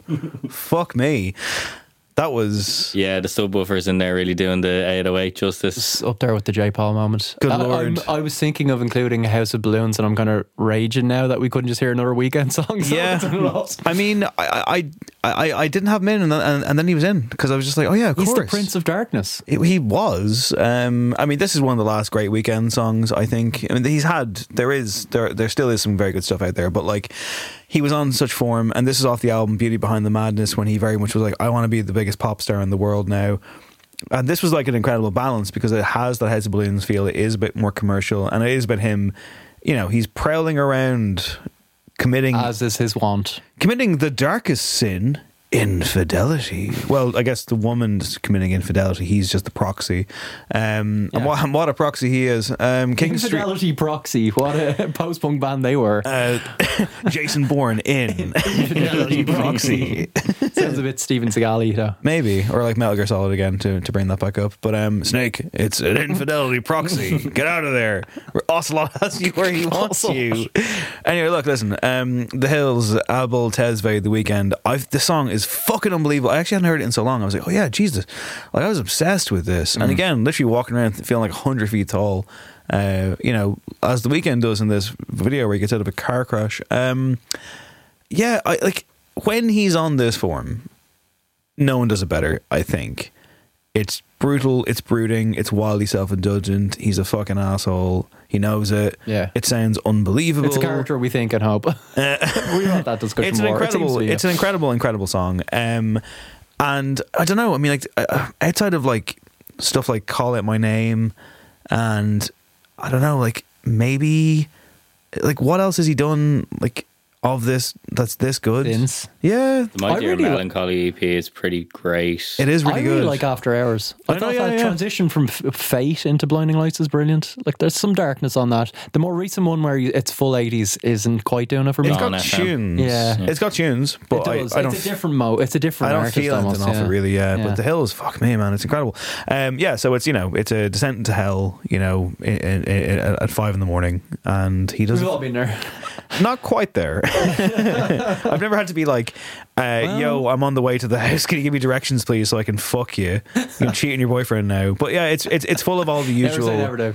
it's, it's full. Well, I'm coming into my prime. Um, it, it, it's uh, it's it's it's it's full of all it's full of all the usual Weeknd Weeknd uh, in which he like you know it's all acid tongued and you know whatever. Uh, we'll move on. I'm not, I'm not- I, I, no, I was just thinking of um, you know that performance scene in Uncut Gems where like it's in the club, and I thought that captured really well the kind of menace and like the power of his music, where it's just like pounding, Yeah. claustrophobic. He feels like a kind of presence, and yeah, there was a real magic to him when he arrived. It's now he's just a huge pop star. he's just another guy. Yeah, I'm sure he's dead upset. All right, from the Prince, former Prince of Darkness, um, to oh yeah, we obviously ha- recently had forthcoming Nights Are Nine or Nine on the show. Let's go with the Night Boss.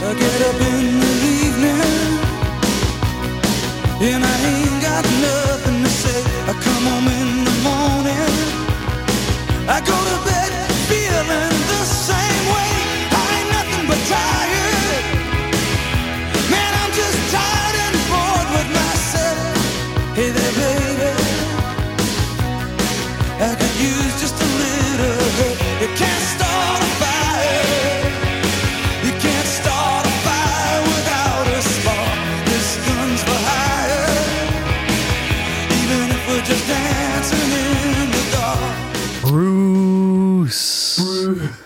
Bruce Springsteen, Dancing in the Dark, the best Bruce Springsteen song. Can we all agree? Well, I, was, I actually was going to ask you, like, hot take. It's my favourite, I hot think. take in the moment here, like enjoying what we just heard.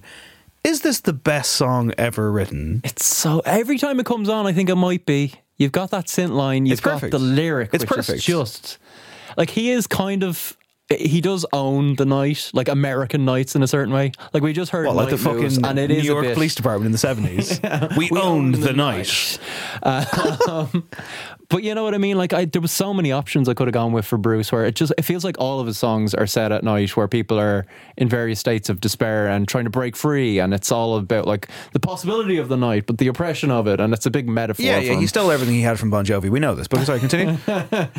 New Jersey's real finest. there you go. um, but I think this just encapsulates everything brilliant about him. It's you know, it speaks to maybe the the blue collar worker, but actually, it's it's clearly just a song about an artist. It's like him getting up in the evening, keeping those kind of you know bizarre working hours, and it's about him trying to write a hit song. Jon Landau, his um, manager. He, he got apparently like 70 songs down for Born in the USA. It was a humongous um, success, obviously. Jon Landau was just like, You don't have a hit, Bruce. you don't have a hit. and Bruce was just like, I've written 70 songs, John. If you want a hit, write a fucking hit. so then Bruce like gathered himself and just went away to write a hit himself. And he apparently wrote this in one night. And it actually Out really spite. does. Unbelievable. Yeah, fuck you. Unbelievable. Here- Dancing in the fine, dark. here you go. Yeah. like, can you imagine? Yeah, and like there were seventy songs prior to that. So pissed They were was all I. Good, and um, I think it really conveys that almost insomniac thing or that working to a deadline thing. Of like we've all had those nights where you've done an all nighter to like finish a thesis or something, right? We've had weeks like that. I've, I course, certainly yeah. remember a, a crazy week that I had once like that, and it just captures that you never really feel more alone. Than at, in the depths of the night when you're working on something and everyone else is asleep. Do you know what I mean? Sure. There's something quite romantic about it, something kind of tragic about it. Yeah. And um, yeah, it's just it's everything kind of Bruce is about. Obviously, the video gave us um, Courteney Cox. Yeah, the video gave birth to Courteney Cox. Yeah. um, and When I was a kid, yeah, go on. I thought that was real. I didn't realize it was an actor. I thought it was like a real thing that happened. Oh, really? So, hold on. When you were a kid, so Yeah. prior to Friends, or Yeah. Oh, so w- once you saw the first episode of Friends as like a I just remember, no, no. I, I like, just remember like the very first time I would have seen this video. I thought it was a real thing. I thought it was like a, a concert performance or something. I don't remember the actual moment, but I just remember that my takeaway was, "Oh fuck, it's a, it's an actor." I, I thought it was a thing. I thought it was like a moment. I can confirm to you that Bruce thought the same. He didn't realize that it was an actor hired to it. He thought there was just like fans picked that he could potentially pick out a crowd. Really? So he didn't realize that Courteney Cox was an actor. Yeah. no way. Which So what in- we see in the video is him being real. Yeah. Yeah, it's It's- it's, it- always re- real with the boss, baby. That's not talking about the boss baby. Brian De Palma directed the video, to, to boss baby. Oh, oh sorry, oh, the video of The. Dancing in the Dark. Did yeah. he? Yeah, he did indeed. But it's unusually not creepy. yeah, that's true, actually. Yeah, and one other fact. This is more of a Factoid. factoid. Oh, right? factoid, Craig's factoids are Here, back. here we go. Yeah, it's been about two years. Actor Alfonso Ribeiro has claimed to have drawn inspiration from Cox's dancing for his The Carlton Dance. Oh, I can see from that. Fresh Prince of I can Bel-Air. see that, yeah. So just a huge cultural moment for everyone. Yeah. And again, what year? 84. 84. Springtime for Humanity. Springtime for humanity. Very good. I can't wait to complete that season. We'll get there. All We'll right. get there. Uh, how do I follow that? Well, there's only one way to do that, isn't Oh. there? Uh, so this song has previously featured in a top five. In fact, it was my number one before in a different list, but you weren't here for that Okay. list, so I feel I can do it again. And it was going to be my number one on this list, but I, uh, through some long dark nights of the soul I've had of my own, I bumped it down to number three. But it is again, it could be the best song of all time. Okay.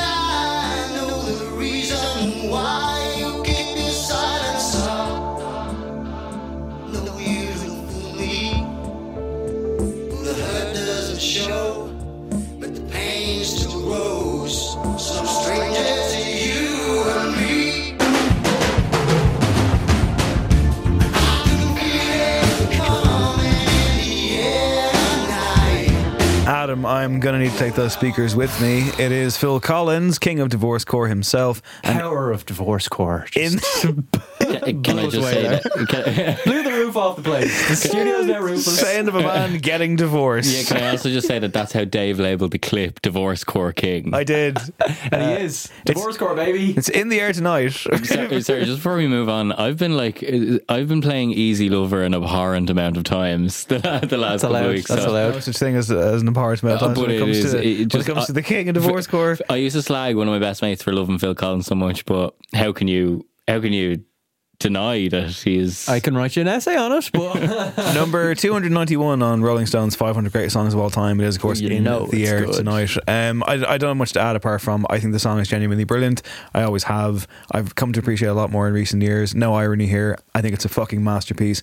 The drumming, the, like it's it's oh, it's it's it's ridiculous. The build up is perfect. I think it's a great song. I think it does capture a sense of twilight and Yeah. weirdness and stillness at three in the morning and you know there's the whole urban legend thing that you know has been denied that he saw a man drowning and whatever the fuck but apparently he has said no that that's not a thing at all um, that never made any sense to me. We've talked about this before, of course. Uh, when I was writing this, I was going through a divorce, as he says. So it's an angry song, the bitter side of separation. Uh, these stories about someone drowning is are comical to me. Did we Um, ever get to the root of that that legend? Like, where does that come from? And why does it? How does it make sense as a scenario? How is he doing an accusatory thing of watching someone watch someone drown? If he's also there, he could surely do so. Like, I don't, I never understood how Well, that scenario was supposed to work. I'll tell you something I don't understand, right? This quote. Okay. So, speaking about um, this song's rapid ascension in the music charts, Collins wrote the following in 2007. So, he's looking back on it. Quote. It was a surprise. The single came in at number 36. I did Top of the Pops with Dave Lee Travis. and in one of the down moments, he said, this, hairy cornflake. he said, Sorry. this record is going to be a top three. Phil Collins says, I didn't believe him because it had been made so haphazardly, but the next week, there it was at number three. And then Mark Chapman shot John Lennon, and that was that. What? Oh my god, Sorry. that is incredible. how like how out of context I is that last sentence? I don't know. Like, uh, I don't see the. Co- uh, no, no, no, no, no, no. There's the no way you can get context on that last sentence. There was no need for him to say that at all. We've talked about his weird bitterness with towards the Beatles before. Go on. Do you remember the Paul McCartney thing where Phil Collins was at some function and he was chatting to Paul McCartney, who, who he knew, and Phil Collins like whipped out a book for, or no, it must have been an album for Paul McCartney to sign. And he's like, "Would you, would you mind, Paul?" It was like the two of them were, were, were with their wives as well, right? So Paul was like, "Yeah, sure, yeah," and just did his quick or whatever. And he turned to like, I guess it was Heather Mills at the time, or it might have been Nancy, I can't remember. But uh, and he just goes, "I think Little Phil's a bit of a fan." in front of and Phil Collins was like, "I was seething. How dare he this is definitely talked on the show before. that was the downfall of Phil Collins from the start. That led to his divorce. That led to everything. First of all, you're Phil Collins. Why would you bring a record to like? I don't know. He's like he's a collector. He likes to collect things. Yeah. That's my number three. I think it's a perfect song. Do you like it? Do you hate it? Um, it's okay. Sorry, that was very No, it's- Fantano. Of, do you tell? Do you love it? Do you hate it? Tell hit the bell, blah blah blah. Um, I think it works really well. Production. No, it's a great song. Yeah, I do like it. Um, the synths have that eerie thing. It is very much of the night. I think the the eerie drum machines. He was a pioneer in that regard. And um, we can sag him about a lot of other stuff. I still hate Sussudio. We won't go into it. That is a, a shining light, though, in the darkness. Nice. Now, my runner up, and I'm going from the heartland. I'm going to follow you back to merry old England for my number two.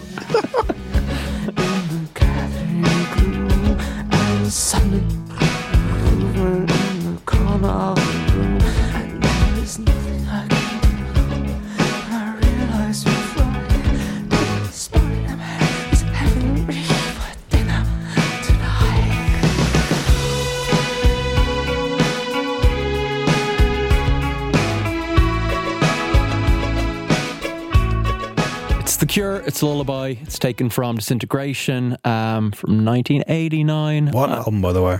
Oh, one of my favorite. It might be top five of all time. It's so good. And just, yeah, pure nighttime listening. It's a deep pool you just dive into. I was thinking, have we featured The Cure ever in a top five? I think they have been in a top five before. Oh, oh yeah. Adam's our gonna look man. now. I was forgetting that, but They must it have just been. Feels like they could be included so often. they have Such to a be. humongous They have to be. Maybe not. Um, Lullaby was probably one of my first encounters with The Cure. It's their biggest ever song. It was Is like it? their high, well, it was their highest charting song. Maybe like Friday I'm in Love or You would assume so. Love Uh, Cats probably if or you go to something. Spotify now, in terms of plays, tho- those have kind of uh, crept above. But at the time, it got to like number five, I think, in the UK, which is it's such a weird song to get that high. Adam the has the tally. Yeah. It's the Cure's third appearance in a top Third, five. okay, that's all more than I picked thought. by Craig. what have I picked for Purge? You know? Yeah, one moment. Oh, sorry. sorry. I don't know. Give you. I can't extra believe I haven't picked a Cure song. That's poor of You me. You picked Friday, I'm in love. Oh, for days of the week songs Yeah. must have been. And I remember that top five. that could actually fit in nighttime songs as a well. forest. Oh yeah, that was for live. I think maybe their acoustic rework of it. Yeah, it There's a great been. acoustic rework of Lullaby as well, which just shows how kind of malleable their songs are and how brilliant. But I love this production. I love the violins, that pluck string thing. It's just they have a weird. A lot of their best kind of like melodies have a kind of music box quality to them, where they're extremely simple, and once you hear them, they kind of just like crawl across your skin and climb into your ear and then they're part of your DNA forever. And the first time seeing them, I, d- I still don't quite know what the song's about. It's kind of a bit sexy, is it? It's a bit sexy. It's a bit sexy. He's kind of being consumed, just like shivering hairy holes and stuff. Uh, ASMR before it was ASMR in parts, right? Yeah. Have we talked about this before where I think he was the, I think if, Proponent, the proponent of. ASMR pop, yeah. He's the king of it. He is, he was the original Billie Eilish. Whoa, whoa, whoa! What a in terms of that thing she does so well with the hushed tones and actually a lot of the kind of darker subject matter. I think that's pure Robert Smith. The more I think about it, He also did an interview every year in which he looked back on his previous interviews and you know how he'd aged. I love that. Yeah, yeah, and just the makeup changing er, year on year, the hair getting wilder. Yeah, that Bond theme. Yeah, yeah. The video for this was great as well. It was inspired by Eraserhead, apparently. David Lynch shout out there, and just yeah, indelibly scratched my brain. But Disintegration is a shimmering masterpiece. They've been talking for like. 15 years about releasing something. They've had like an album good to go for the last 10 years and it just never seems to come. I don't know if I want it. I don't know. Yeah, they got inducted in the Rock and Roll Hall of Fame by Trent Reznor. They did Simon Gallup leave and come back? Wasn't there weird like posts on Facebook from him where he was just like, I can't put up with this, you know? Maybe he wants the album out, but I think he's back.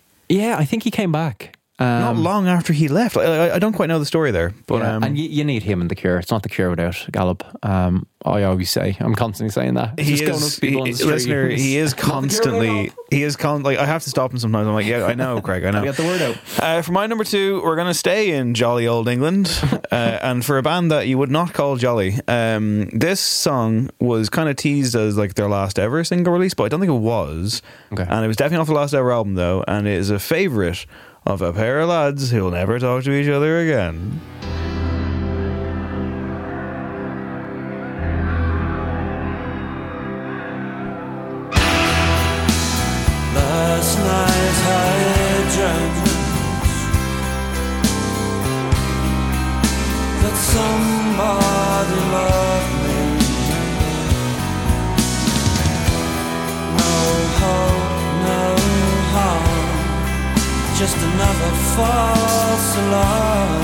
Yes, it is what I alluded to earlier on. Dave picks a problematic act. Well, at least one, one part of them It's anyway. Johnny Mardon.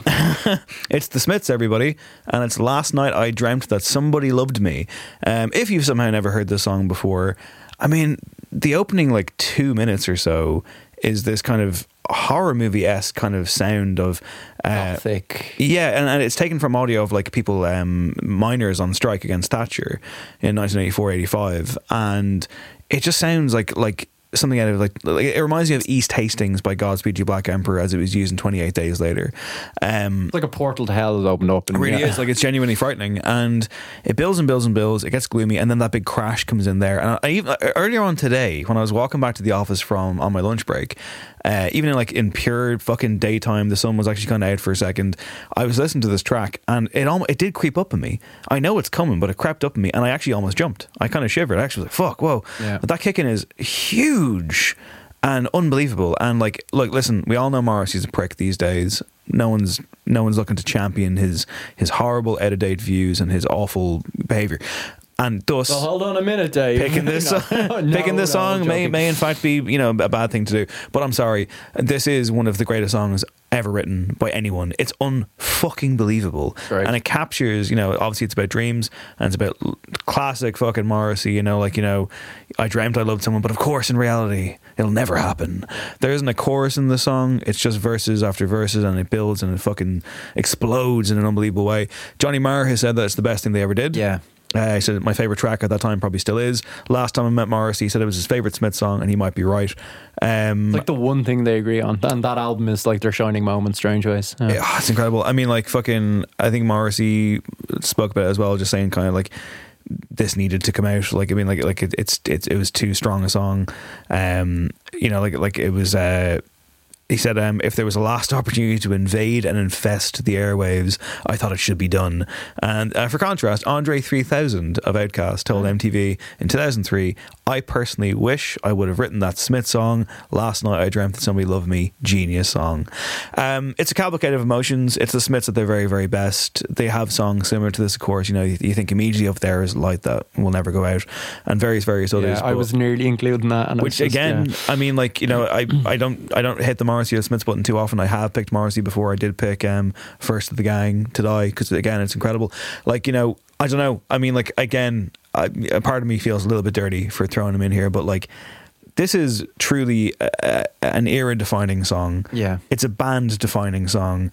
It speaks incredibly to the otherworldly nature of you know like this is somnambulance in music and it is devastating and, and, and incredible and, and full of joy and pain and hope and, and despair and all of those things put together in such an incredible way. The music is just terroring and Morrissey to give him his due to give him his flowers has he ever sounded better?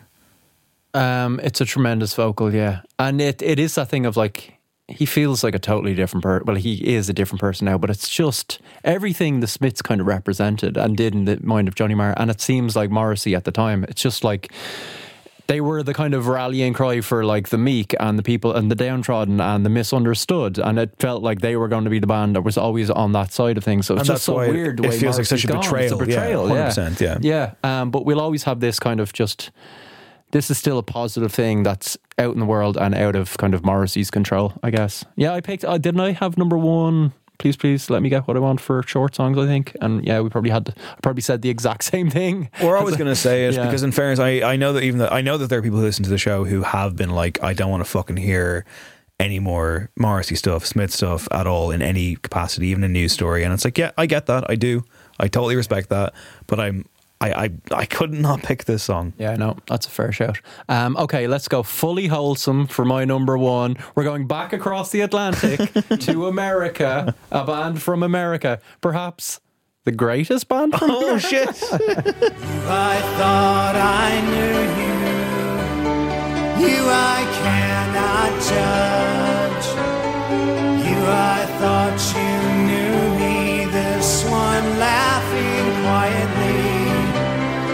underneath my breath. Nightswimming.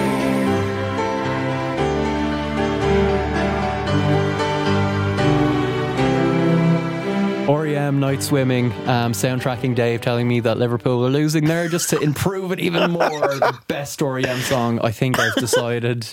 It's an absolute masterpiece. It's Mike Mills at his best uh, with that piano, that circular, haunting piano part um, that he apparently had in his kind of back pocket for a while back in the late 80s. It didn't make out of time. And when it came to Automatic for the People, um, is a record parent album of this song, um, Michael Stipe had this lyric fully formed, um, "Nightswimming," which is just so, again, to use that overuse that word evocative of you know them in Athens, Georgia, and kind of youthful abandon. Um, it was one of the few times apparently that he had written a lyric before actually having the music in front of him. Their usual process was they would create a song, write it fully, and he would take a tape of it and drive around and come up with a melody and lyrics. Uh, but instead, he presented this kind of song to the band. Peter Buck wrote um, some music to it, which became Drive, I believe. And then Mike Mills um, was just like, I've got this thing on the piano that um, is, I've been, you know, has been rambling around for a little bit. And he played it, and Peter Buck was just like, Well, that's it. Fuck my contribution. He was like dumbfounded. It's pure magic. I've definitely mentioned on the show before the Jools Holland performance of this. Remind me. So it's Michael Stipe and Mike Mills, just the two of them doing it. And um, on that last chorus, just as Michael Stipe ends it, he walks over to the piano where his old friend Mike Mills is playing that incredible, incredible piano thing. He just leans on the piano and gazes at his longtime friend, and it's just like I've such admiration and love for you as you do this incredible creative thing, and it's uh, yeah, it gets me every time. It nearly made my songs that make Craig cry top five, but I can't remember why I didn't make it. I'll never know. I need to go Yeah. back to that top five. Um, It was an emotional one, as you can imagine. But, sequel, um, sequel coming for sure. Oh yeah, Um, man. I talk about that like that had to go in there because it's the best REM song, but that's it. All right, guys. No it's more not. REM for it's me. not the best I'm REM. Myself off. It's not the best REM song. It is. It isn't. Go on. It's at my most beautiful. I do love that. My most beautiful. That's maybe top twenty. Okay. There- Slapped down by the king, the king of REM core. Objectively, we've you know there's Excel sheets out there. Um, nah, that might be most beautiful. What a band. What a band! No, it's like, like listen. I mean, I think there's th- Sometimes you just got to celebrate your favorites, and that brings me neatly to my number one. Back to Europe we go. Okay, well, hold on. Then we don't have a song that I was expecting you to pick. See, I'm raging. I know because I thought you were going to pick, pick that Go on, song. what was it? So I didn't pick "Nightcall" by Kavinsky. Well, I didn't pick that because I had it in phone call songs, but Yes, you weren't on that episode, No, so I wasn't. we could have used that I one. thought you would have picked it here, and it was between. I couldn't do it because I like, like I, I found myself in kind of a bit of a Sophie's choice situation, and I thought you would have picked it. Uh, plus, it would have been a similar sentiment to the Weeknd one, where like you know you're strutting around Dublin in the hot press era, you know, with this song blaring through your ears. Well, three in the I, I thought you were going to pick a different song, well, I might have. but it wasn't. It wasn't a European act. What was the song? tonight, tonight, Smashing Pumpkins. Have we picked that before? Oh my god! I mean, how did I not think of this? It's in my like my. It's probably in like my top ten songs, top five. Like what the fuck, Dave? I must have It's picked one it of those before. ones. We've discussed it before. I think we've discussed that album as like a night album or That's something. like, oh, You know what I jeez, mean? like this is dereliction of duty here. Uh, what the fuck? I, I, I didn't even. It didn't even come to mind. Oh no, this is painful. we've picked it, before. No, we haven't picked it. We before. have. Tonight, tonight by Smash Pumpkins will feature in a top five at some point. Yeah. Next w- week on No Encore. we could always just do top five Smash Pumpkin song. Like when when is it Billy Corgan's birthday? I mean, like they are. Our Halloween episode will be so- top five songs by Halloween themed bands. Yeah, yeah, maybe that'd be pretty cool. Um, well, now I feel like a now I feel like a chump. Uh, well, you know, now I feel like a chump. I can tell you that the no, the last song is incredible. I'm hyped now because if this Well, see, is, this is the thing, right? I mean, like, let, let's park the Smash Pumpkins for a second. And one of my favorite songs of all time that I didn't think of, um, literally in my top ten songs of all time. What the fuck? So, here's an act that I've picked numerous times, and somehow I never picked this song. And you even called me out on this before. Oh, I'm excited now, You were like, "How the fuck have you not in this top five, or it's never happened?" And this is a real, like, you know. Hot press era time. I remember writing about this, or maybe Selena Murphy did, but I remember, I remember, like you know, it, it coming up and like it was the song. you know what it know is. it is, But uh, yeah. like, like, uh, so like this, uh, I just I don't know. this had to be number one. It had I to think, be, yeah. but it wasn't. Yeah, I just feel I have a really kind of interesting relationship with this one because I think it has somehow taken me a full eleven years to almost fully appreciate it because this was an act that was mine. They like. I knew this and it was mine and it was blah blah blah and all of a sudden this thing comes out and it's fucking everywhere and I, and I I loved it of course it's amazing. But I think I had a weird kind of love hate relationship with it maybe possibly. And going back to it even in the last two days I was like yeah no no you know what? It's pure joy. It's incredible. It's the moment when the night breaks and the sun bursts hmm. and here it is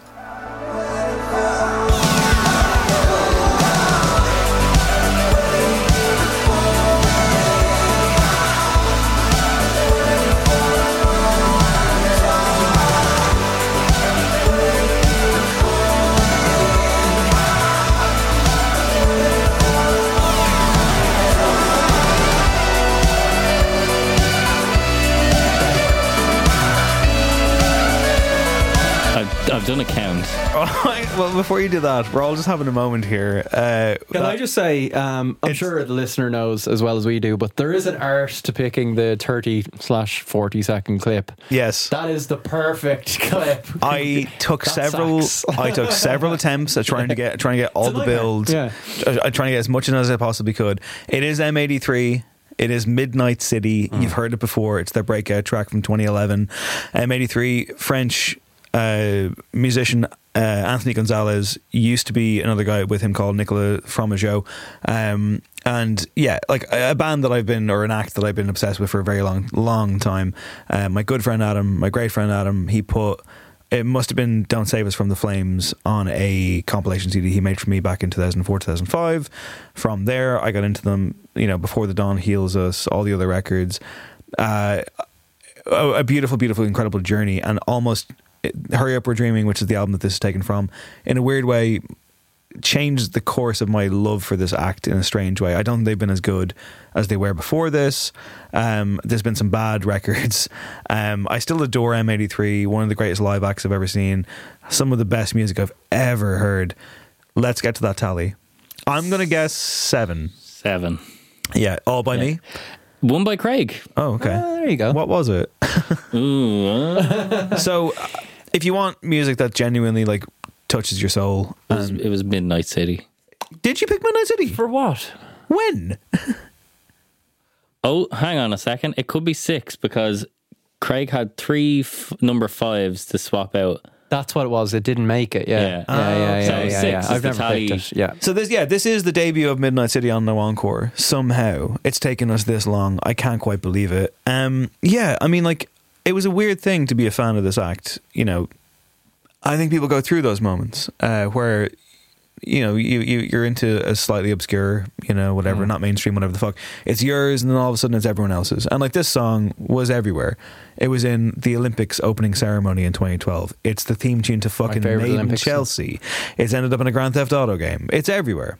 Um, and I think I think there was a slight bit of pushback from me, even though you know I bought the album and I think it's great. It's bloated. It's a double album. It's Um, kind of it's, to cut across, yeah, just like interesting. We're talking about Smashing Pumpkins. I always think of that as like their melancholy. Like there's a lot Yeah. of parallels, kind of size of it. I can see the that. Yeah, for sure. Thing. But I think over the course of the also, I'm sorry, but how the fuck has it been 11 years that the song? Yeah, I th- know. That's frightening to me. I, I actually can't quite. I can't quite accept that. Um, I think this is one of the most joyous songs ever made. I think it's it's it's pure harmony and joy and love and light, which is ironic because you know Midnight City. But you know that's the sci-fi kind of dystopia thing that he's trying to play with, and you know he's gone a little bit too far down the rabbit hole for me in terms of musically where he's gone. But I retain hope that he'll be great again someday, much like the country America. But essentially, um, Or REM are from.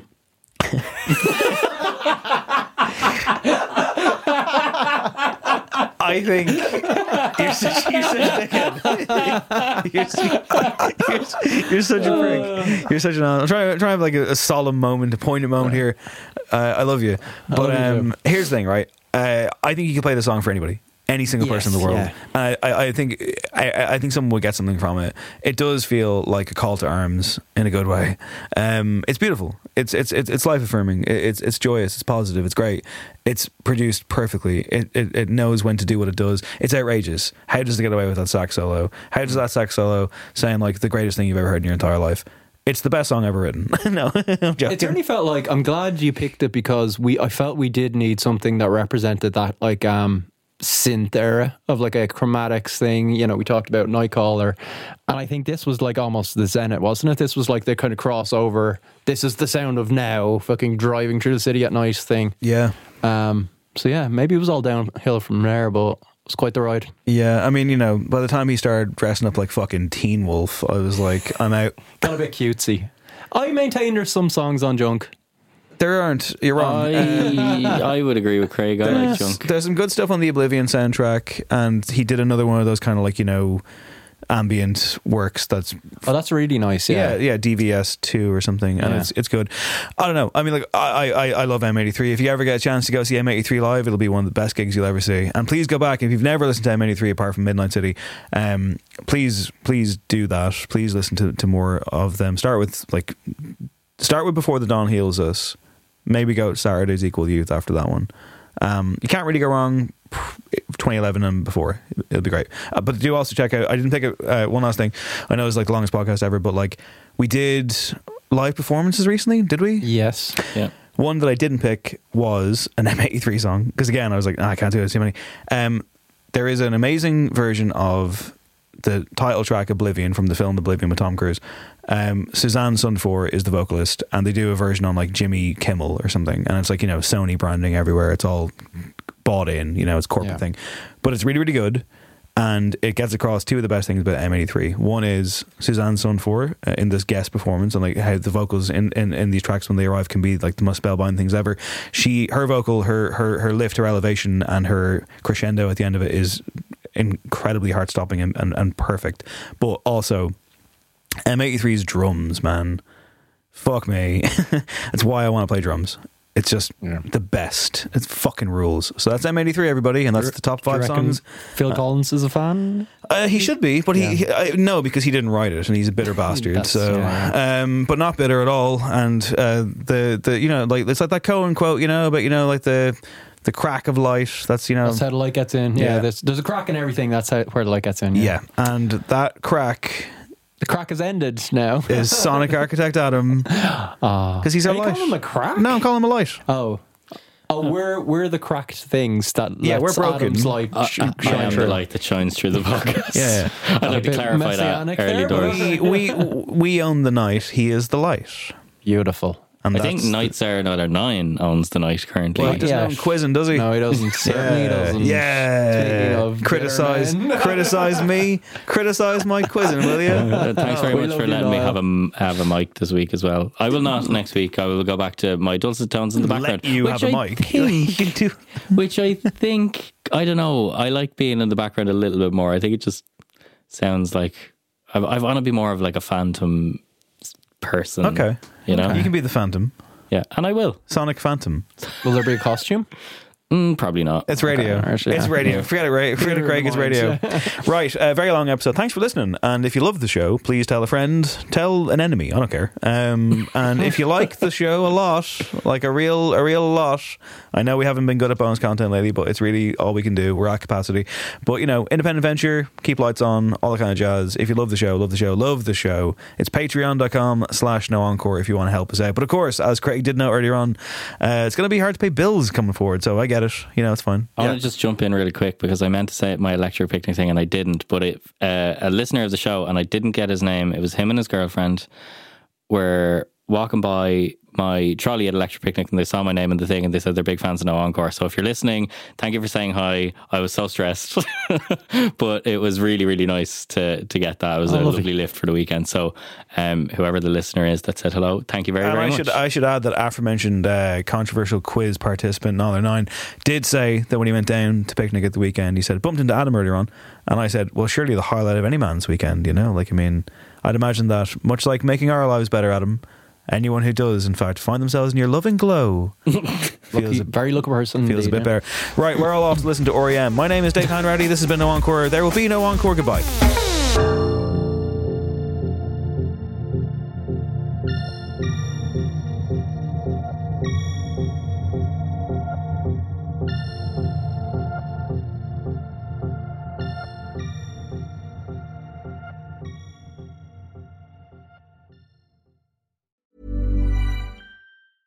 Ever catch yourself eating the same flavorless dinner three days in a row? Dreaming of something better? Well, HelloFresh is your guilt-free dream come true, baby. It's me, Keke Palmer. Let's wake up those taste buds with hot, juicy pecan-crusted chicken or garlic butter shrimp scampi. Mm. Hello Fresh. Stop dreaming of all the delicious possibilities and dig in at HelloFresh.com. Let's get this dinner party started. Planning for your next trip?